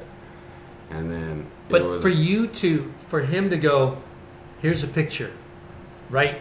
What are you coming up with? And then Yeah. you went yum yum yellow. that was it. That's he was like, okay, this guy's got It's like, hilarious. this guy's got it. Yeah, it's hilarious and it's so funny how you went to college for history, not really knowing what you want to do, but you wanted you knew that you wanted to work for Lost first and foremost. You get the job, you don't talk money, you don't know what position, but here you are, boom, slung into something that was kind of perfect for what you Sure, yeah. for who you are and what you could do, right? I mean, that's why I asked. You know how to write? I'm like, dude, that's all I did. That's all I did is write papers and stuff. And then obviously, I know that I knew the whole history of Lost. Like Yeah. I was drinking the Kool Aid on Yeah. all those videos. I knew every line in the video. I knew the whole. Because you history. started writing for him at 16.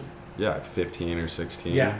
So you have a, a long history with them already. Yeah, yeah, Yeah. yeah, Like that's why he's like, oh, I, I know you. Like he knew me, you know. Yeah. And Which goes like- a long way. Again, you know, we always talk about relationships and who you know Yeah. and stuff, but you got to have the goods and you got to have the work ethic and you got to Yeah. you got to step up. But that door opened up because And, of like, and it was your- the degree thing. Like I know my degree wasn't like uh, the surf industry degree, but it was like, hey, he can start a task and end it, Yeah. and follow through. It's just so like funny and peculiar how strange your relationship with Lost is and how you got the job.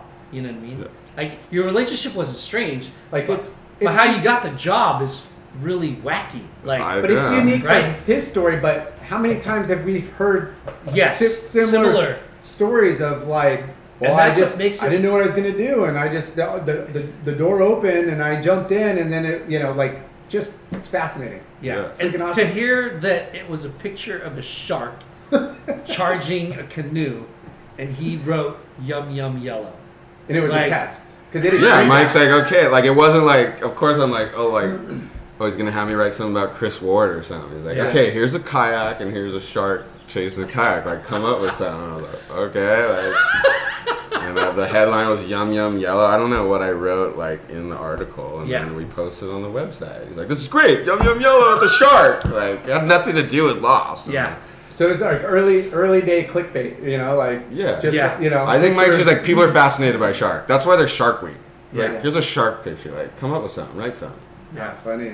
And then I was like, okay. And, and, and then when did that that transpire into like you said, other tasks and other Yeah, things? well, the video thing, like, obviously, Lost was always um, making great videos, and at that time, I think part of their La Jolla Sports deals, like, they actually had like, like Mike had these brand new at that time, they were brand new Sony cameras, like tape-fed ones, and he had a big editing bay, and they were really like, hey, we're, because they hadn't made a video for a while. They're like, okay, like.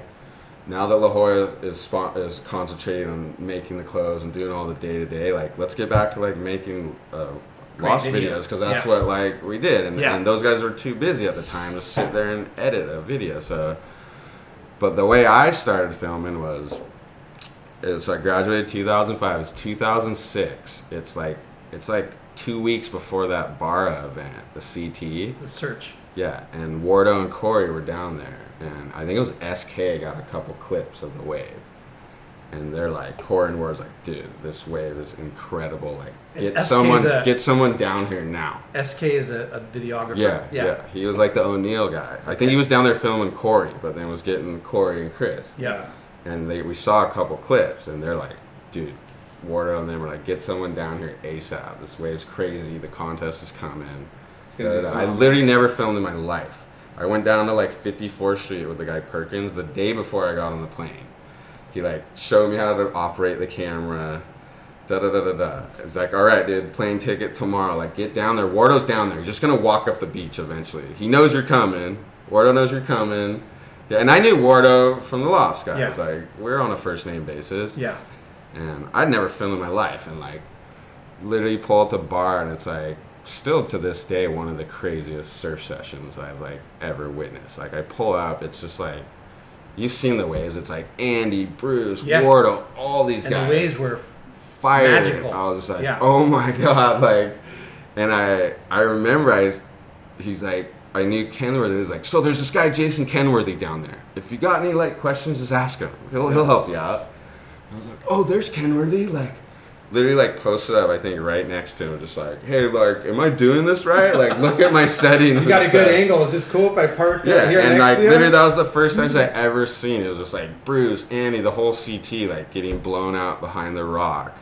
And then, sure enough, Wardo So wait, came walking down how, the beach. How many months is this after you started?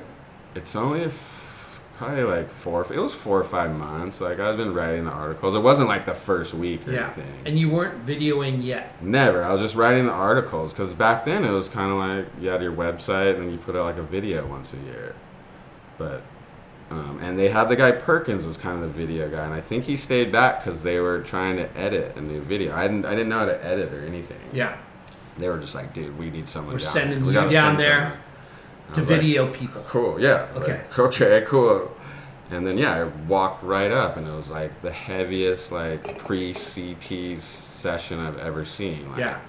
super I mean- session, super yeah, full blown like super session. expression session of like I mean, the, Incredible that, waves. That contest was the the the waves before the contest were the best, right? Yeah. I mean, during the contest too, it was just During the contest, too. Like, But I mean, it was everybody. Like the that's kind of like the prime of of, of surfing. Like talent wise, it was, there's some fucking. the oh yeah. I mean, Andy- yeah, the tour. was it Bobby still on too? Bobby was And- there. It was Andy, Bobby, Bruce, Wardo, Corey, Parka, fan, like Yeah. all those guys. Yeah, all- Taj. Taj, I think was there. Yeah. Occy, So was- Occy was still Occy there. was even yeah, there. Yeah. Oh my god. Okay, so go ahead. So yeah, Posted I was just like, to Jason Kenworthy. and then I asked Cameron. I was just like, I posted up next to Kenworthy, and I don't actually I don't know if Cameron knew. I just said, hey, Mike Reola sent me down here. He said to ask you if I need any help, and he kind of chuckled, like laughed about it, and was like, yeah, it looks like you're doing okay.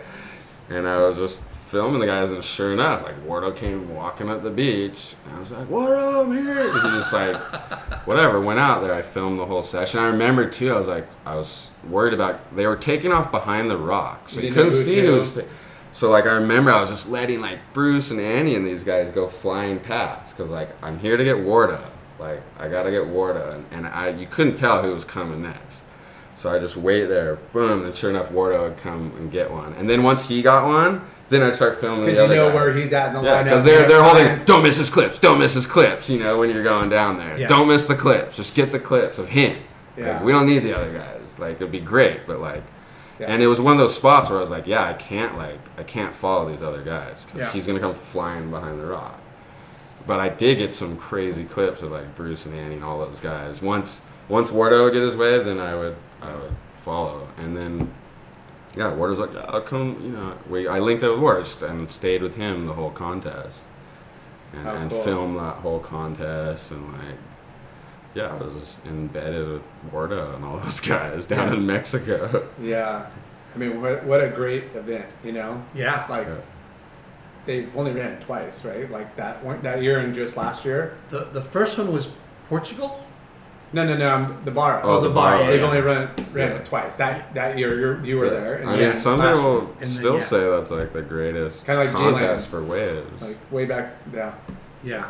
I remember later. I don't know if it was the next day. Maybe we are down there, and it was like midday, kind of blown out, and then like Occy came walking up, like, and we were already done. Like I think Wardo's already like five beers deep, and and it was all hot and sunny. Everyone had left. It was like midday hot. You're not leaving Occy's out. Yeah, then Occy comes up. Oh, what? I'll never surf that. Hey, Wardo, you want to paddle out? He's like, fucking Occy? Fuck yeah, I'm going out there. He's all go out there with you. I was like, oh, this guy already had like five beers. And then, yeah, that was a, like, it was just, I remember filming just Occy and Wardo out there. Like, first time. It wasn't Occy- crowded because it was a little onshore. no, it was like a little onshore, midday. It was so hot. You know, everyone back to the hotel, and maybe we're coming back in the afternoon. But like, it was just this Wardo and Occy out there, like, just getting barreled and stuff. But I was like, you know, I was wide eyed, like, holy shit, I'm fucking hanging out with Occy, Wardo. Like, Yeah. this is gnarly. Well, that and you're you're you're filming like Amazing. amazing surfing. talent. Like Yeah. you'd be, you know, it's rewarding when you're you're getting those, and you're okay. Fucking, I got a sick one. Okay, another one. Like you, Yeah. you know, that's just So that was your first assignment. That was my first assignment, like straight into the fire, like Mm. all time. That's kinda rad. CT contests, all the pros and stuff. Except when you like to surf a lot, it's not that fun to- to, film surfing. Yeah. Unless it's like 12 foot chopu, I'm like, yeah, I don't want to go out there.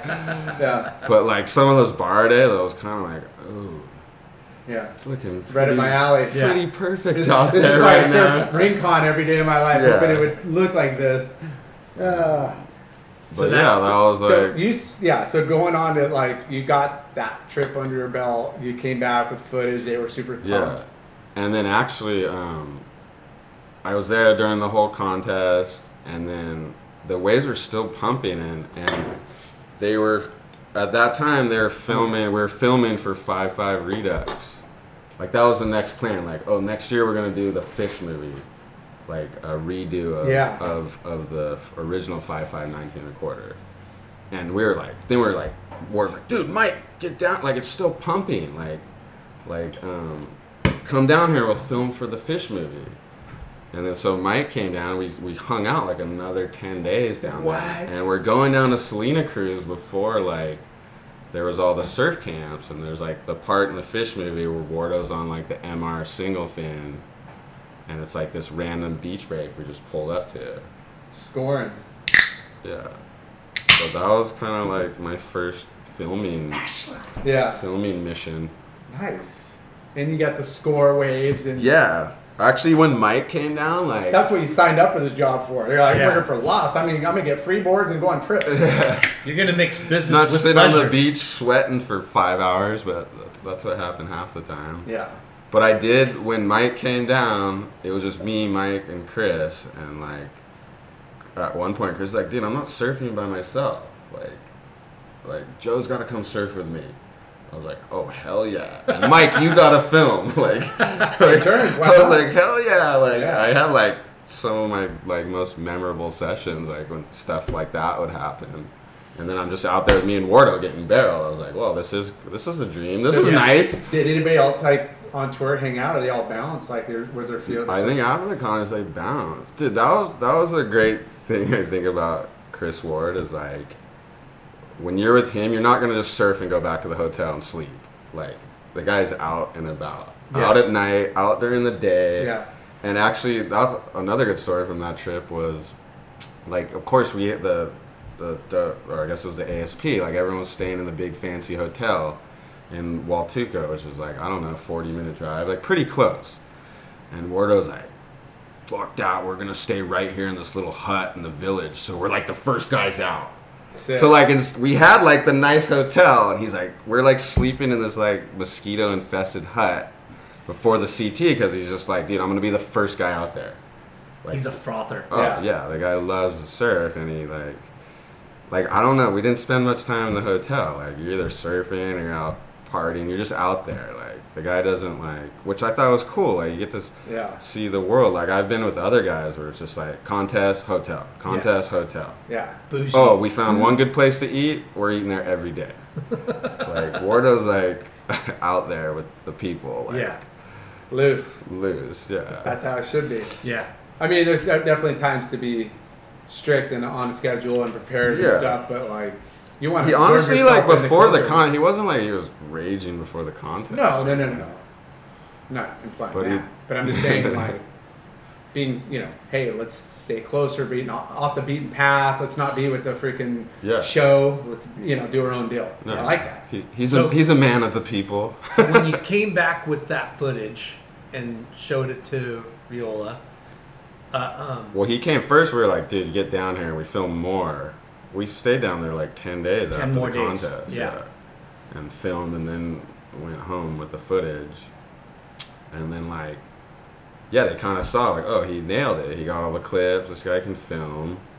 And then they're like, okay, like you're going with, with Wardo to like half these contests. wow. So you're you're Because you can write anywhere, pretty much, right? Yeah, Like, oh, and then I'd be doing other- that, like- your job just became that more glamorous. I guess. Yeah, you're like, dude, I could do this. Did you have to sell, or they just told you? Because you're like, No, they I were could- like, "Oh, okay, we got Joe. Joe knows how to film now, and we're making we're we're, we're making the new fish movie, Five Five Redux, and Wardo's on tour. Like he's going to Tahiti. Like saddle up. Now you're going to Tahiti. You know. Man, I, I could be so much lucky. more How- creative and, and, and wordy when I'm on, on traveling. And of course, I was like, uh, I like when I was sponsored by like these companies. I didn't have like a big travel budget. Like I'd honestly been to Hawaii and Mexico. I think before that. Like I hadn't like been anywhere. Now you're so on a of course corporate I was card. like, dude, I want to go to all these places. This Yeah. sounds awesome. You're a pro surfer. Pro video guy. on the corporate card. Yeah. Well, you know, the Lost budget wasn't wasn't No, that but I'm just saying you're not you're not slumming it because of budget. You're But you're getting paid and getting. I mean, I had to slum it. I had to sleep in the rent a car in France a couple times because I didn't have enough. Like they would be like, "Yeah, we'll co- we'll like pay for everything and come back and we'll reimburse me." I was like, "Yeah, well, like I don't have much in the bank account." Like, yeah. but I would like I I remember like yeah, like Wardo like have some chick with him. He's like, "Fuck." I gotta, I gotta have this girl in the hotel room. Like, I was oh, You're like, your sl- video guy's sleeping in the rent a car. I was like, fuck, all right. I was literally sleeping in the rent a car in Europe like, Every other the night. time. and then I'd find a hotel like down the street like the next night. you didn't have a credit card. No, I was like so grueled out. I didn't have like they didn't have like a company credit card. lost. You were lost. I was definitely lost. I was just like kind of ready to do whatever. I was like, hell yeah, you're gonna send me to France? Fuck, I'll do whatever. Yeah. Yeah. That sounds great. But In the beginning. you Yeah.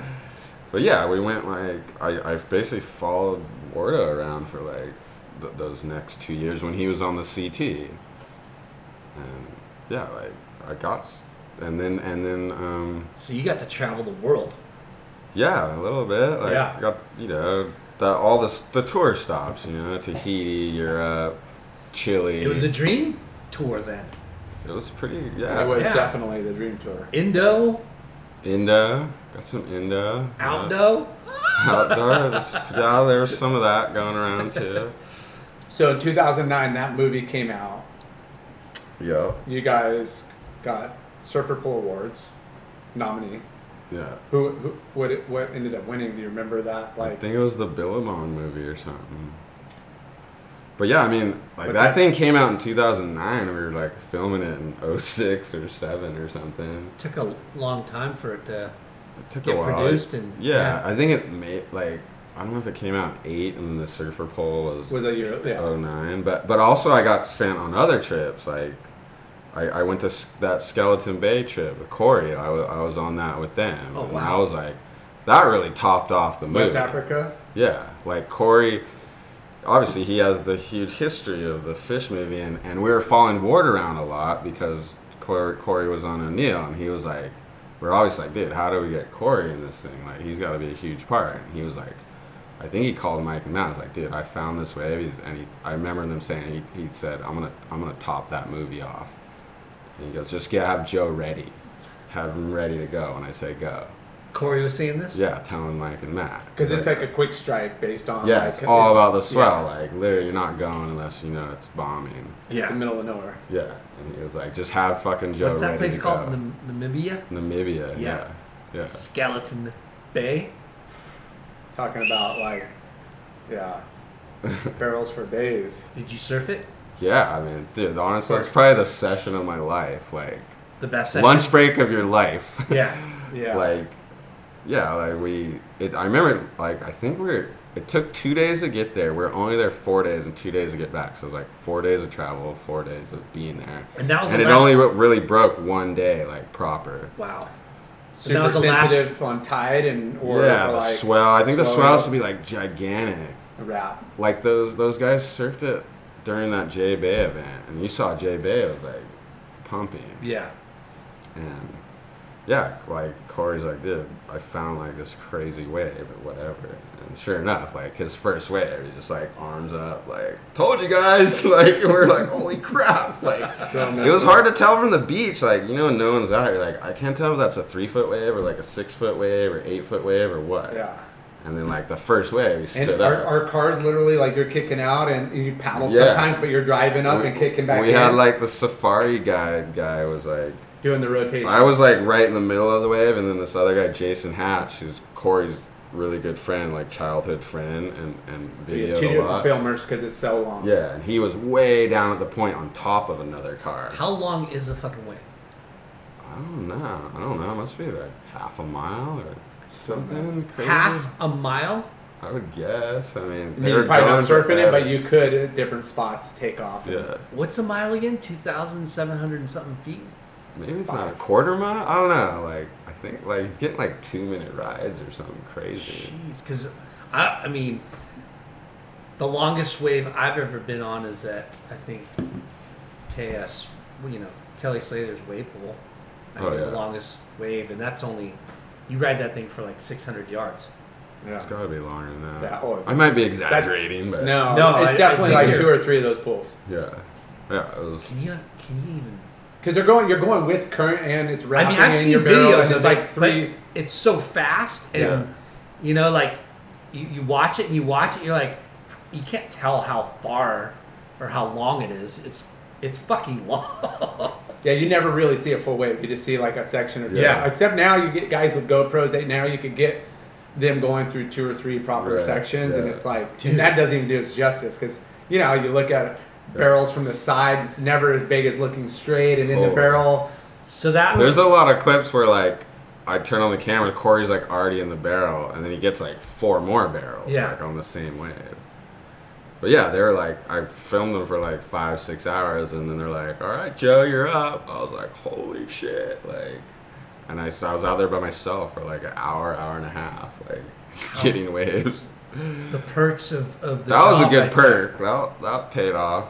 But Yeah. and and he ended up being the ender for Yeah, and he was right. God, I gotta he- watch that movie He again. topped that video off for sure. I mean, it was a big like wave discovery, and I think we put the we put one of the waves on YouTube. And it was like one of the first like viral surf YouTube videos. It was just one wave. We were like teasing the movie, and Yeah. we were like, "Oh my god!" I think he got Barrel of the Year, like Surfer Mag or whatever, Yeah. Surfer Poll. The other as, big as it should. so so that was one of the first times it was documented. That Yeah, way. guys have been surfing it. Like we definitely weren't the first people to surf it, but I guess Just we're the first people documented. it. Yeah. but, but Greg Long and, and Twiggy Baker were there. and We showed up. wow, Those guys were already there. Like those guys are diehard freaking Yeah. surf Yeah, yeah. hunters. I was like, these guys are here already. Holy Yeah. crap! Yeah, those guys are gnarly. Gnarly. yeah. Twiggy's got a wave in there. So. Sur- so yeah, they those guys chase. They're all they do is like a, Yeah. a global world map. I remember thinking like, whoa, we thought we were so gnarly. like then these guys are here. Yeah, So so what happens after that? You you Um, well, I, I was saying another thing about that video is like that was like the coming out of Mason Ho. oh shit. because we had um, right around then they had sponsored Mason and like obviously Mason had like the name he surfed great but I don't think we knew like how special this guy was so like I don't know what the negotiation was but somehow Reola convinced Mike Ho to let me stay at their house which is like no one gets to stay at their house or go Wow. like he's pretty private person you know Yeah. they don't want like the Yeah. video guy filmer guy in there You ever met him before? not before that. I was like, I mean, I knew who he was, obviously. Yeah. And Mike, I don't know. It must have been a tough negotiation, but somehow Mike like convinced him to like let me stay because I was gonna go over there and like film Mason for like three weeks or whatever for the for the fish movie. So I got to go there. I stayed at their house with Mason and we like filmed. It was like like late season, like springtime Hawaii Perfect. and then we're just filming like Rocky Point and stuff every day. And then I remember like I brought home the footage and I, I could tell those guys like, oh shit, like we, we got someone here, like this guy's special. He's doing like 360s into the barrel and all this stuff. And like, you know, he Was had the he had the Ho name, but I don't think anyone was giving him credit at Yeah. that time. Like, he hadn't walked. He hadn't surfed out of the shadows of his dad. yet. Yeah, and Yeah. like, and at that And time there was Clay Mar, like all these guys in his peer group were getting like big con. Clay Marzo, Tonino Benson. yeah. there's all these kind guys. Kind of a late bloomer, you know, Yeah. as far as his peer group. You know, like where they, because I don't remember remember being a contest dude like some, yeah, yeah. like some He's of the got other some guys. amateur results, but he definitely wasn't like You know, like yeah, like Yeah. like a Coco, I think, was outshining him kind of in the competitive arena and the for competitive sure. and and and Yeah. really coverage, Yeah. right? I mean, Like, she made the CT when she was like 12 or something. I don't know. Pretty Like, young, She was yeah. super young. Like, Yeah. but yeah, I remember bringing back that footage, and those guys were like, "Whoa, like, fuck, we, we got something here. Like, this guy's special. Like, something different about this guy." yeah. And that and that's when you kind of kindled a good relationship with him. Yeah, and, and that's and- where our relationship started. Like, and yeah, we'd film, watch the clips, and he loves. I mean, that's his whole deal now. He loves. He loves making videos. Oh, Yeah. filming the clips. And Fil- filmer that got all your waves is your best friend. Oh got, my Gotta miss a wave, or you're just like, what? Yeah. was he already getting? He was. He didn't have like a filmer personal. No, filmer no, right? no one like. This is kinda way had- before no one kind of had that yet. Like the brands had the. My Yeah. sponsor sent the filmer from California's Yeah. here. Like, Yeah. And this is really before vlogging was a thing. No, yeah. Yeah. It was right when YouTube, we were like, okay, we can put some of this stuff on YouTube, and we're gonna film. We're gonna keep all the fish clips, you know, for the movie. But um, You know, put out little teasers here yeah, and there on yeah, YouTube. Yeah, I think we were using, we were putting the shortboard footage on the YouTube, and we were saving all the stuff of them on the round nose fish. But yeah, I remember that kind of being like, like a, another aha moment. Like, whoa, like this kid's this kid's not just a name. Yeah. Like, you know, He's he's, his he's own- got his own talent Yeah. going on. He he's got the the Ho flair and the Ho style. He's- but he's Yeah. got his own. Yeah. He's his. He surfs so much like his dad, yeah. style wise. Like he tries to serve. Yeah, no, dad. he he he loves he plays into it. And He like, plays he, into he, it. He accepts it. With He accepts full, it. Fully accepts it. Like, but the shit that So he creative. does So creative. on bombing pipe days just everywhere. and everything. and the reef fucking like dancing on top of the reef. You're no, just like, he's a his little hang five step up Oh. floaters to his chop Uh, hops to he barrels to his all loops that. and flips and everything. yeah. I He- love it. yeah. Is Johnny Boy Gomes like freaking under the lip, backside freaking like he has He so embraces much- all that Yeah. history and takes stuff from those guys. Johnny Boy, his dad, his uncle. and so all smile and Oh, so yeah, aloha of and course. just such a All like that. He's the happy Hawaiian. Yeah. He's not a. I got a theory on local? that too. Like, yeah. like it's it's awesome and I mean uh, he's and this is this show's about you. Let's not talk about Mason for now. Yeah, an I want to hear his well, Mason. theory. I feel like Mason's part of my story too. Yeah. Like, for sure. like- well, what's your theory on what angry locals or Well, I don't know. You know, Mason, like, like he, I don't know. Sometimes he plays that Spicoli card thing, but dude, the guy's a, a thinker and very smart. Like, Yeah. I've seen his report card in elementary. It's straight A's. Yeah. damn? And he, and he I, I feel like when you grow up on the North Shore, because there's so many gnarly guys that are like, that they use their, their physical, like, Yeah. physicality to get what they want. Yeah, And Mason always gets what he wants, but he does it Different way. in his way, Yeah. like with a big smile. But you'll watch, you're like, wait, that's what Mason wanted to do. Now we're doing what he wanted to do. He didn't have to like flex on us, but he did it like in his own way. And Yeah. I swear it's growing up on the North Shore because, Yeah. Like, when you're like Mason size, you're not like a UFC fighter, but Yeah. but he's smart enough to get what he wants in his own we'll, like we'll call that the, the Jedi mind tricks. right? Kind of, yeah. He's got all that. Yeah. Well, just what he does at rock piles and stuff like Lyndon said over Dry Reef and, and Third Dip and some of the other West Side spots. And I mean, that's fucking crazy. Crazy. That's fucking crazy. I mean, you know, he knows every little inch, but Oh no. and as as board sponsor of, of Lost, you are happy to give him as many boards to get that footage. Do you know what I mean? Because uh, Yeah, you're if you're any normal person, you're like, fuck, he's just ruining boards left and right. Probably does a handful of boards, but most sure. part, like he's not doing it deliberately. He's doing it to Yeah. you know To to get get, It's some well, it's well worth it. Yeah. Yeah. for sure. Yeah, cost of doing business, And right? then I'm stoked that you you told us about his report card because we, you know, I always trip out. Like we always talk about like jocks, right? The smartest, the quarterbacks. They're they're smart. Yeah. You know, they're not jocks. They're not dumb jocks. They're they're smart because they have to learn the plays. They have to remember this. Memorize. You know, read read yeah, they have to multitask like ten times over. and, and you know, like Magic Johnson, right? He's not just a, a prolific basketball player, but he's a businessman. You know, Yeah, Michael Jordan is a billionaire, not just because he's you know a, a, was one of the best basketball players of all time, but he knew how to navigate the Oh. business world. I feel like Mason's exactly that. Like, Yeah. you can see the longevity of his career. Like, Yeah, like, like those guys I mentioned, Clay Marzo, Tonino Benson, this and that. Like, those guys have kind of fallen by the wayside, and, Yeah. and Mason's career is still like on an upward trajectory. And, yeah, Yeah. And Keep- trust me, he's keep- thought. I he's thought about that. Yeah, keeping He yourself healthy, and but but also having a niche, and you know whether that's in your own comfort zone or learning how to create and, and be out. You know, like he, you know, he could have just planned it, or it could have been Yeah. a lot of his personality too. You never know, like how it But culminates. The, the but best he athletes in each like sport or whatever, they tend to be really smart.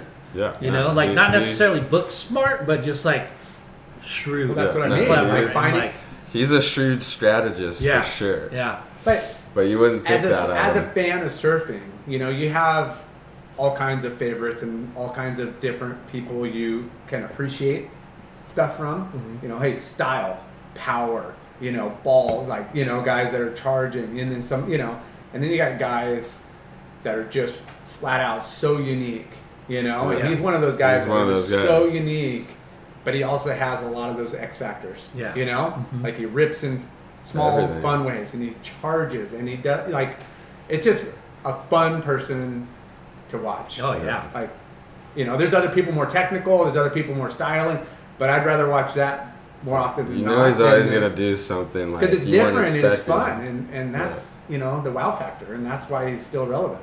the, sh- the shit he does in in um, at the Palm Springs, you know, Oh, yeah. wave pool, Yeah. and then the shit he does at Pipeline, like you're just like, Yeah.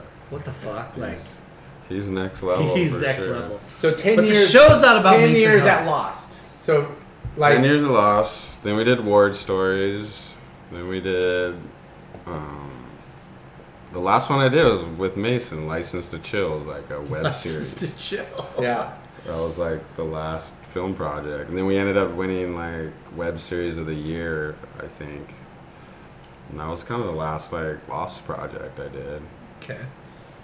And what? And why did you leave Lost? Just I think it was just like time, Time. to go. Yeah, like it wasn't any like bitter thing, and I, I still have a great relationship. But I think like But let's just like oh, before we, okay. we wrap We up jumped. Lost, like you Yeah. started as a writer for Lost, their web, Yeah. their website. Yeah. You know, then you got thrown into video. videoing, videoing. and and that culminated into like And editing editing, and and, yeah. putting like that footage and movies Yeah. together. That that first one, Redux, like like Mike kind of like like tutored me because Mike had made all the Yeah. previous previous videos and kind of like, hey, this is our theory, this is how we do it, and and I just like soaked everything up. I was basically his assistant on that five five Redux, yeah, and so I saw like how he did it and what the Lost formula was. yeah, And then the next one, Ward Stories, was like, I, I took a little bit more lead on that, and then Mike would come in and, and like there's a couple of sections like there if there was a good section of Ward, he's like, okay, I'm editing this one. you But- had throw his, his Yeah. weight in. And, but and then he would edit some, and then and then I would kind of edit from beginning to end some parts, and of course Mike and Matt would give me feedback and da da da da da.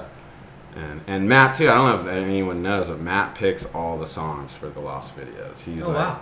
everyone likes the soundtrack. That's all Matt Biolos. Huh. Like we would put together footage. Okay, we got two two and a half minutes of Mason at Rocky Point, and Matt would be like, okay, here's a couple songs. I think I like these ones, and then we'd like go with those because his- he's And- got the whole punk rock. I mean, background. and just to talk about like again, you know, Lost, Mike and Matt, and how creative and you know, um, you know, I, I, I a craftsman, you know, and just like the whole package, you know, like Yeah. it's it's one thing to be really good at something, you know, which we talk about like, oh, if you you know, you put all your focus on one thing, but those guys are a good team, you know, Yeah. and they have their strengths. And, They're a bit and- of yin and yang for Yeah, sure. definitely. I, I didn't really know how like, um, like the, all the crazy creative visions that like Matt had before I worked there. Like he, like the cal clothing catalogs. Like he's got a vision for everything. Oh, they're- he they're- knows what he wants. Like, Their ad campaigns, the, the board game they have, Oh. the, vi- like, dude,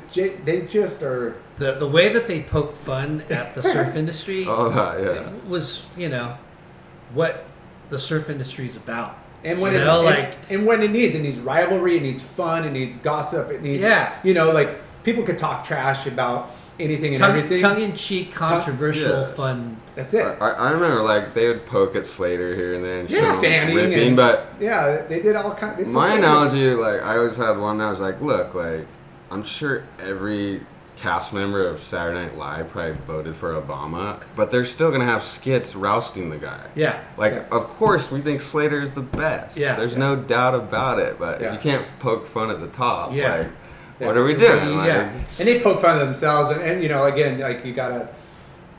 It's, it's you a- must it's have been field. there during that time when they were doing those. I think I, I brought this up before, but when they did those uh, ads and it was said, it said Miguel Fanning. Oh yeah, yeah. I think that was right when I got that. Miguel some good Fanning and like There's some- something Parkinson and then Yeah, yeah. Yeah. oh, it was like hilarious. That's like the shit that they were stuff. doing was I just know. like, are you like you, you know when back magazines were still around, you'd like flip to that ad and you just stop and laugh. The, the cartoon ads Yeah. are Oh. so funny. Yeah. And they would poke fun at themselves all the time. Yeah, you, look at I some of those par- cartoon ads. It's like, I think it was like the Lost Factory, and it, it had like the chart. They're like in in the little room uh, looking at the chart. It says how much we sell, and the thing's going straight down, and then how much we give away. It's going like way up, like stupid shit like that. Like they're, Yeah. totally like self-deprecating humor all the time. Yeah. Like, but I remember the one thing Mike said to me, like I think I spelled something on wrong on, on the website, and he's like, "Dude, we can act like idiots, but don't be an idiot. Ooh. like, like, like make it. sure you're spelling the shit right. I like it. Because." You know, we're being goofy and stuff, but Yeah. that kind of shit would set him off, and that's Yeah. what he said. Because we can act like idiots, but don't be an idiot. Like That's spell good. that That's thing pretty right. fucking cool. I fucking like. I like that. I like that a lot. I think that's uh That's a good Mike Reola quote. yeah. so good. Gosh, I gotta stop acting like an idiot. I butcher words. I misspell stuff. eh, You know, I'm a good speller now because of that. Like, That's I would get reamed if I freaking spelled something wrong. well, it's funny. Um, last night, uh, Pat Lloyd and I were looking at a ad, or not an ad, but a, a flyer, and I'm looking at it, and I'm like, oh yeah, it's perfect. You know that that's that's that's good for Rivia projects. And um, Pat looks it over and he goes, oh, he spelled boards wrong, and I'm like, oh shit. That's same thing. Yeah, Right? yeah. I You have an eye- I- I eye would for it. Have to correct that for Yeah. sure. So, So- ten years you did all the, the web series and stuff, and then Yeah. you said your your your time was kind of. Yeah, I mean, I, I think eventually you hit a a, s- a, a ceiling or, or whatever. You could kind of like, what am I going to be? A 50 year old like lost teen video guy? No way. Yeah. Like, eventually you gotta move on, I guess, which was hard and scary. Like this, you get Yeah. comfortable, you know. Were you making decent money? Mm, not really. I mean, I was making enough to live, but of course, you're like, well, what am I gonna do? Like, Yeah. I, I want to buy a house. Yeah. I want to like, I gotta live in Orange County, you Yeah. know, and like, it, it wasn't like any fault of theirs or anything. Totally. Um, so yeah, I was just like, and it wasn't like some bitter, like I'm so close to those guys and, Yeah. and friends with them still. It was just like, hey, like it's time to go, and they knew it too. They're like, oh, yeah, we've seen that one coming. Like, Yeah. like like best of luck, dude. We'll we'll still be working together and and I'll That's how it should be, you know, when you have good relationships, you know. It's like, Yeah. look, dude, it's like, Well, it's it's you know, you're doing something you love, and you're getting to surf and, and live the lifestyle. yeah. But I mean, yeah, you need Eventually, to, you gotta you gotta go big boy yeah, style. you, you got to have uh, a plan, or you know, look to how to, you make enough money to do the things that you really need to do. sure. So Sure. so that yeah, so Um, so yeah, like, well, my, I guess how the next step for me was like my little brother Noah. Um, he, I guess that's a, a little bit of a story too. Like he was Kolohe Andino's like personal filmer for like eight years. And, and I was actually came like through us and lost like it was right around the time Kolohe was like gonna sign like his big contract With and- and- Target and, Nike? Or? yeah, and like, and Dino, I think was asking Mike and Matt, like, hey, do you know any like twenty-something year old kids with no attachments that want to be video guys? And they're like, oh yeah, like Joe's little brother, like can video because Oh, he had, he had done a couple of things with Mike and uh, with Lost before, and then like Noah went and hung out and filmed a couple times with Dino and Kolohe, and we're like, okay, like this guy's good, and then whatever. He was like um, Kolohe's personal filmer for like eight years, but my brother's way more into like the cameras and stuff. I, I like I'm more like the editing side. I like to tell the story. Like I said, like half the time I hated filming surfing. Like nowadays I would avoid it at all costs. It's the last thing I want to do is film surfing because I want to surf. Yeah. But I, I love the editing part. You know, I love telling the story. So whatever. And then eventually my brother was the same thing. Like, hey, like we can't be like these video surf video guys our whole life.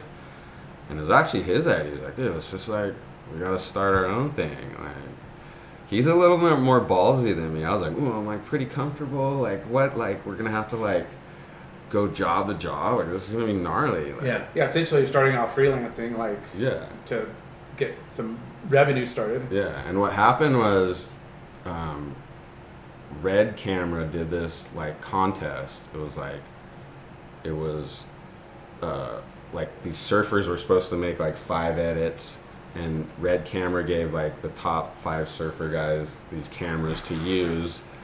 And it was like it was like Ryan Perry and Conner Coffin, Noah and Kolohe, but uh, part of the deal was like, hey, uh, you can purchase this new red camera for like 30% off. Wow. since you've been you know nominated to be in the contest. And so we're like oh shit like if we're ever gonna buy one of these gnarly like that's what I oh you gotta have the red camera now. We're like oh well shit here's our chance. Like we're gonna get 30% off like so we just went for it. Went and got like the bank loan like took the loan out from the bank and bought the thing. And we were still I was still working at Lost on the red camera. We took out the bank, the business loan, and, and bought the camera. And we still kind of had like one foot in, one foot out. Like I was still working at Lost, but now like whatever. We had our little like Transition. side gig, yeah. But then eventually you're just like, dude, I can't like you can't have one foot in, one foot out. You gotta just just go for it. So backtrack. You and your brother decided to start your own. Yeah. What? Our own video production business. Okay. Yeah, sorry I didn't mention that. Yeah. So you started your own video production business, but like, what was the the the the, the business model? Like you would go to each to the brands and say, "Hey, we can create content for you." Like, Yeah. Do edits, Yeah, commercials. we can we can film and edit for you guys, and here we have a ton of experience, and and I mean it was it was hard at first because your whole resume is just surf, but I mean my brother's like he's super talented with the camera. Like you, you put that guy in any set, Yeah. and he, he like kind of comes alive. So, I'm I'm trying to like paint that picture of of uh, what your company is, right? Like, you you're you're both videographers We're both videographers for surf, For surf, and then you sat down and you go, we're gonna create content for brands, for brand. and it's commercials. It's like It's in well, obviously it started off like surf stuff, but um, yeah, it started. I mean, I think the but like first product stuff and product stuff, but it, lifestyle stuff. Was It there wasn't like, was there a point where you had like like a this is what you is successful on YouTube because that started becoming like a, I think a viable like outlet for I honestly, in the beginning, I just thought like, hey, we know how to do this. You got an idea, we know how to film it and edit it. Like it wasn't like we were approaching brands. you weren't like, distrib- you're just like, like here's your guys grand- here's what you guys I think you guys should be doing. You should make a video like you this. you would just give them what they asked for and Yeah, and I think the first there's two brands that that first hired us, and it was because of our. I think word got out. Okay, these guys are independent contractors. We can hire them now. yeah. And and, And we what- knew a lot of people. Did, did you start an LLC like your own? Yeah, we started a partnership. Took the business loan out. It was just me and Noah. Bought the red camera. How much was the Created camera? oh, the thing was like thirty grand or something. But then we got like like thirty percent off. But then you got to buy the tripod, the lens, everything. 18 extra batteries and, And is know, it Alana Alani Media? Alani Media. Okay. I, I just think we couldn't like think of a good name. Or it's like, well, I don't know. Our last name sounds cool. Like, just call it Alani Media for now. And then like I just remember we like made our little rinky dink website and in your first two. and our first two clients, like legit clients, was they're both eyewear brands, Von Zipper and Damn. and Kanan. And Kanan's like, I mean, it honestly it all comes back to surfing. Is it Bean like- Dip that? Yeah, Bean hit Dip. up? I grew up with Bean Dip. He's like, oh, like you guys are making What's his videos real now? name? Brent Bearden. Okay. Brent. Yeah, Bean Yeah, Dip. Yeah, yeah, Bean Dip. Yeah, I- I've known Brent since we were like two years old. So like he he gave us a chance. Like, hey, Because like to I be honest, stuff. very few companies have their own media like Yeah. department. You know, like an Exactly. editing bay, like you know, like nobody, not too many have that like No. set up like Lost as they invest No. a ton of money. So these other companies are looking for just Yeah, they're looking- outsourcing. Like, hey, we need help. freelance. stuff, Freelance, yeah. Yeah. And those two I eyewear So so what did you? And then the other guy, Brian Green, he he was like the marketing director at VZ. I think he was like a fan of this of the the Mason Lost videos, and Yeah. he's like heard that we were available, and he, he he hired us to do like this video in Hawaii, like the team in Hawaii surfing and going crazy, you know. yeah. And those were like the first like legit like clients. And then, Did you set pricing or? Oh, that's always a confusing part. I mean, we got our rates pretty down now, but I mean, like as an independent contractor, it's always a negotiation. Right. Right. And at that time, we're just like, well, what do you got? Like, Yeah. What's your or- budget? you know, what's your budget? Like, Well, add another couple, uh, you know, zeros, and we got some. We got a deal. yeah. yeah. So But honestly, like, I was, I was like, well, that like coming from one brand, and I was like, oh, these guys got more budget than I'm used to. Like, this is pretty good. Like, Yeah. lost I'm sleeping in the van. Like, we're at like Von Zipper, like the park, the coffins pipe house, like Yeah. getting food and stuff. Well, Mike and Matt got a jet set all over the world, and you know, live lavishly. yeah, yeah. They deserve it. Um, No, but yeah, you so you're working with other brands as far as Yeah, and that we're still in our comfort zone. Like that's still the surf world. Kanan's more out outside of it, but yeah. I mean, it was really it was a learning process because honestly, what have I made before? I'd made surf videos, you know, and I it's really like part of the coolest thing I think of our job is like you get to see what all these brands are up to. For ten years, I knew what Lost was up to. Now, when you start like getting these jobs, like okay, this is what Von Zipper's up to. This is what Kanan's up to, and you get to see like how those guys go about it. Yeah. So so with Kanan and Von Zipper, did did they tell you what they wanted? Yeah, it was more about like, okay, we got an idea, but then like Von Zipper kind of let me run with it because I had a, I had a resume making surf films. They're like, this is just a fun surf thing at, in Hawaii. We got like, we got our team riders in Hawaii. It was a pretty simple thing Yeah. and and fun. And and Kanan though was was kind of like a little branch off from the surf industry because they're more about like outdoor activities, a little surfing, but you know, Fishing. and- fishing, Yeah. all the stuff. So Yeah. So then those two, and then those two, and then like it just slowed. I mean, it was scary at first. Like honestly, we were living like like check to check. It was crazy how it happened. We'd be like, oh my god, we're almost out of money, and then like, boom, like we get another job, or it was like just enough to like to like keep it going. And Keep how it was dream it- alive. Keep yeah. the dream alive. how are you soliciting new jobs? Just word of mouth, or It was word of like- mouth, marketing, your Instagram, and, and honestly, like I, I, my network of people we know from surfing. A lot of these, even our non like client brands, like a lot of it came from from Surfing. surfing. Like The surfing. like our biggest, one of our biggest clients now is Alo. Like, and they're like a huge Is that the fitness brand. yoga brand? Yeah, they're like yoga brand, athleisure. I mean, they're they're like exploding. They're like one of the top growing brands in the U.S. But I mean, the whole reason we got in there is because the guy I grew up surfing with at 34th. The guy showered off at his house every morning for like the whole summer. He was their in-house photographer, and to be honest, I'd never heard of him. and he's like, yeah, like I, I heard you guys are are doing like freelance video work. Like I, I work for this company, Alo. Like they need some video work done. And how long ago was this?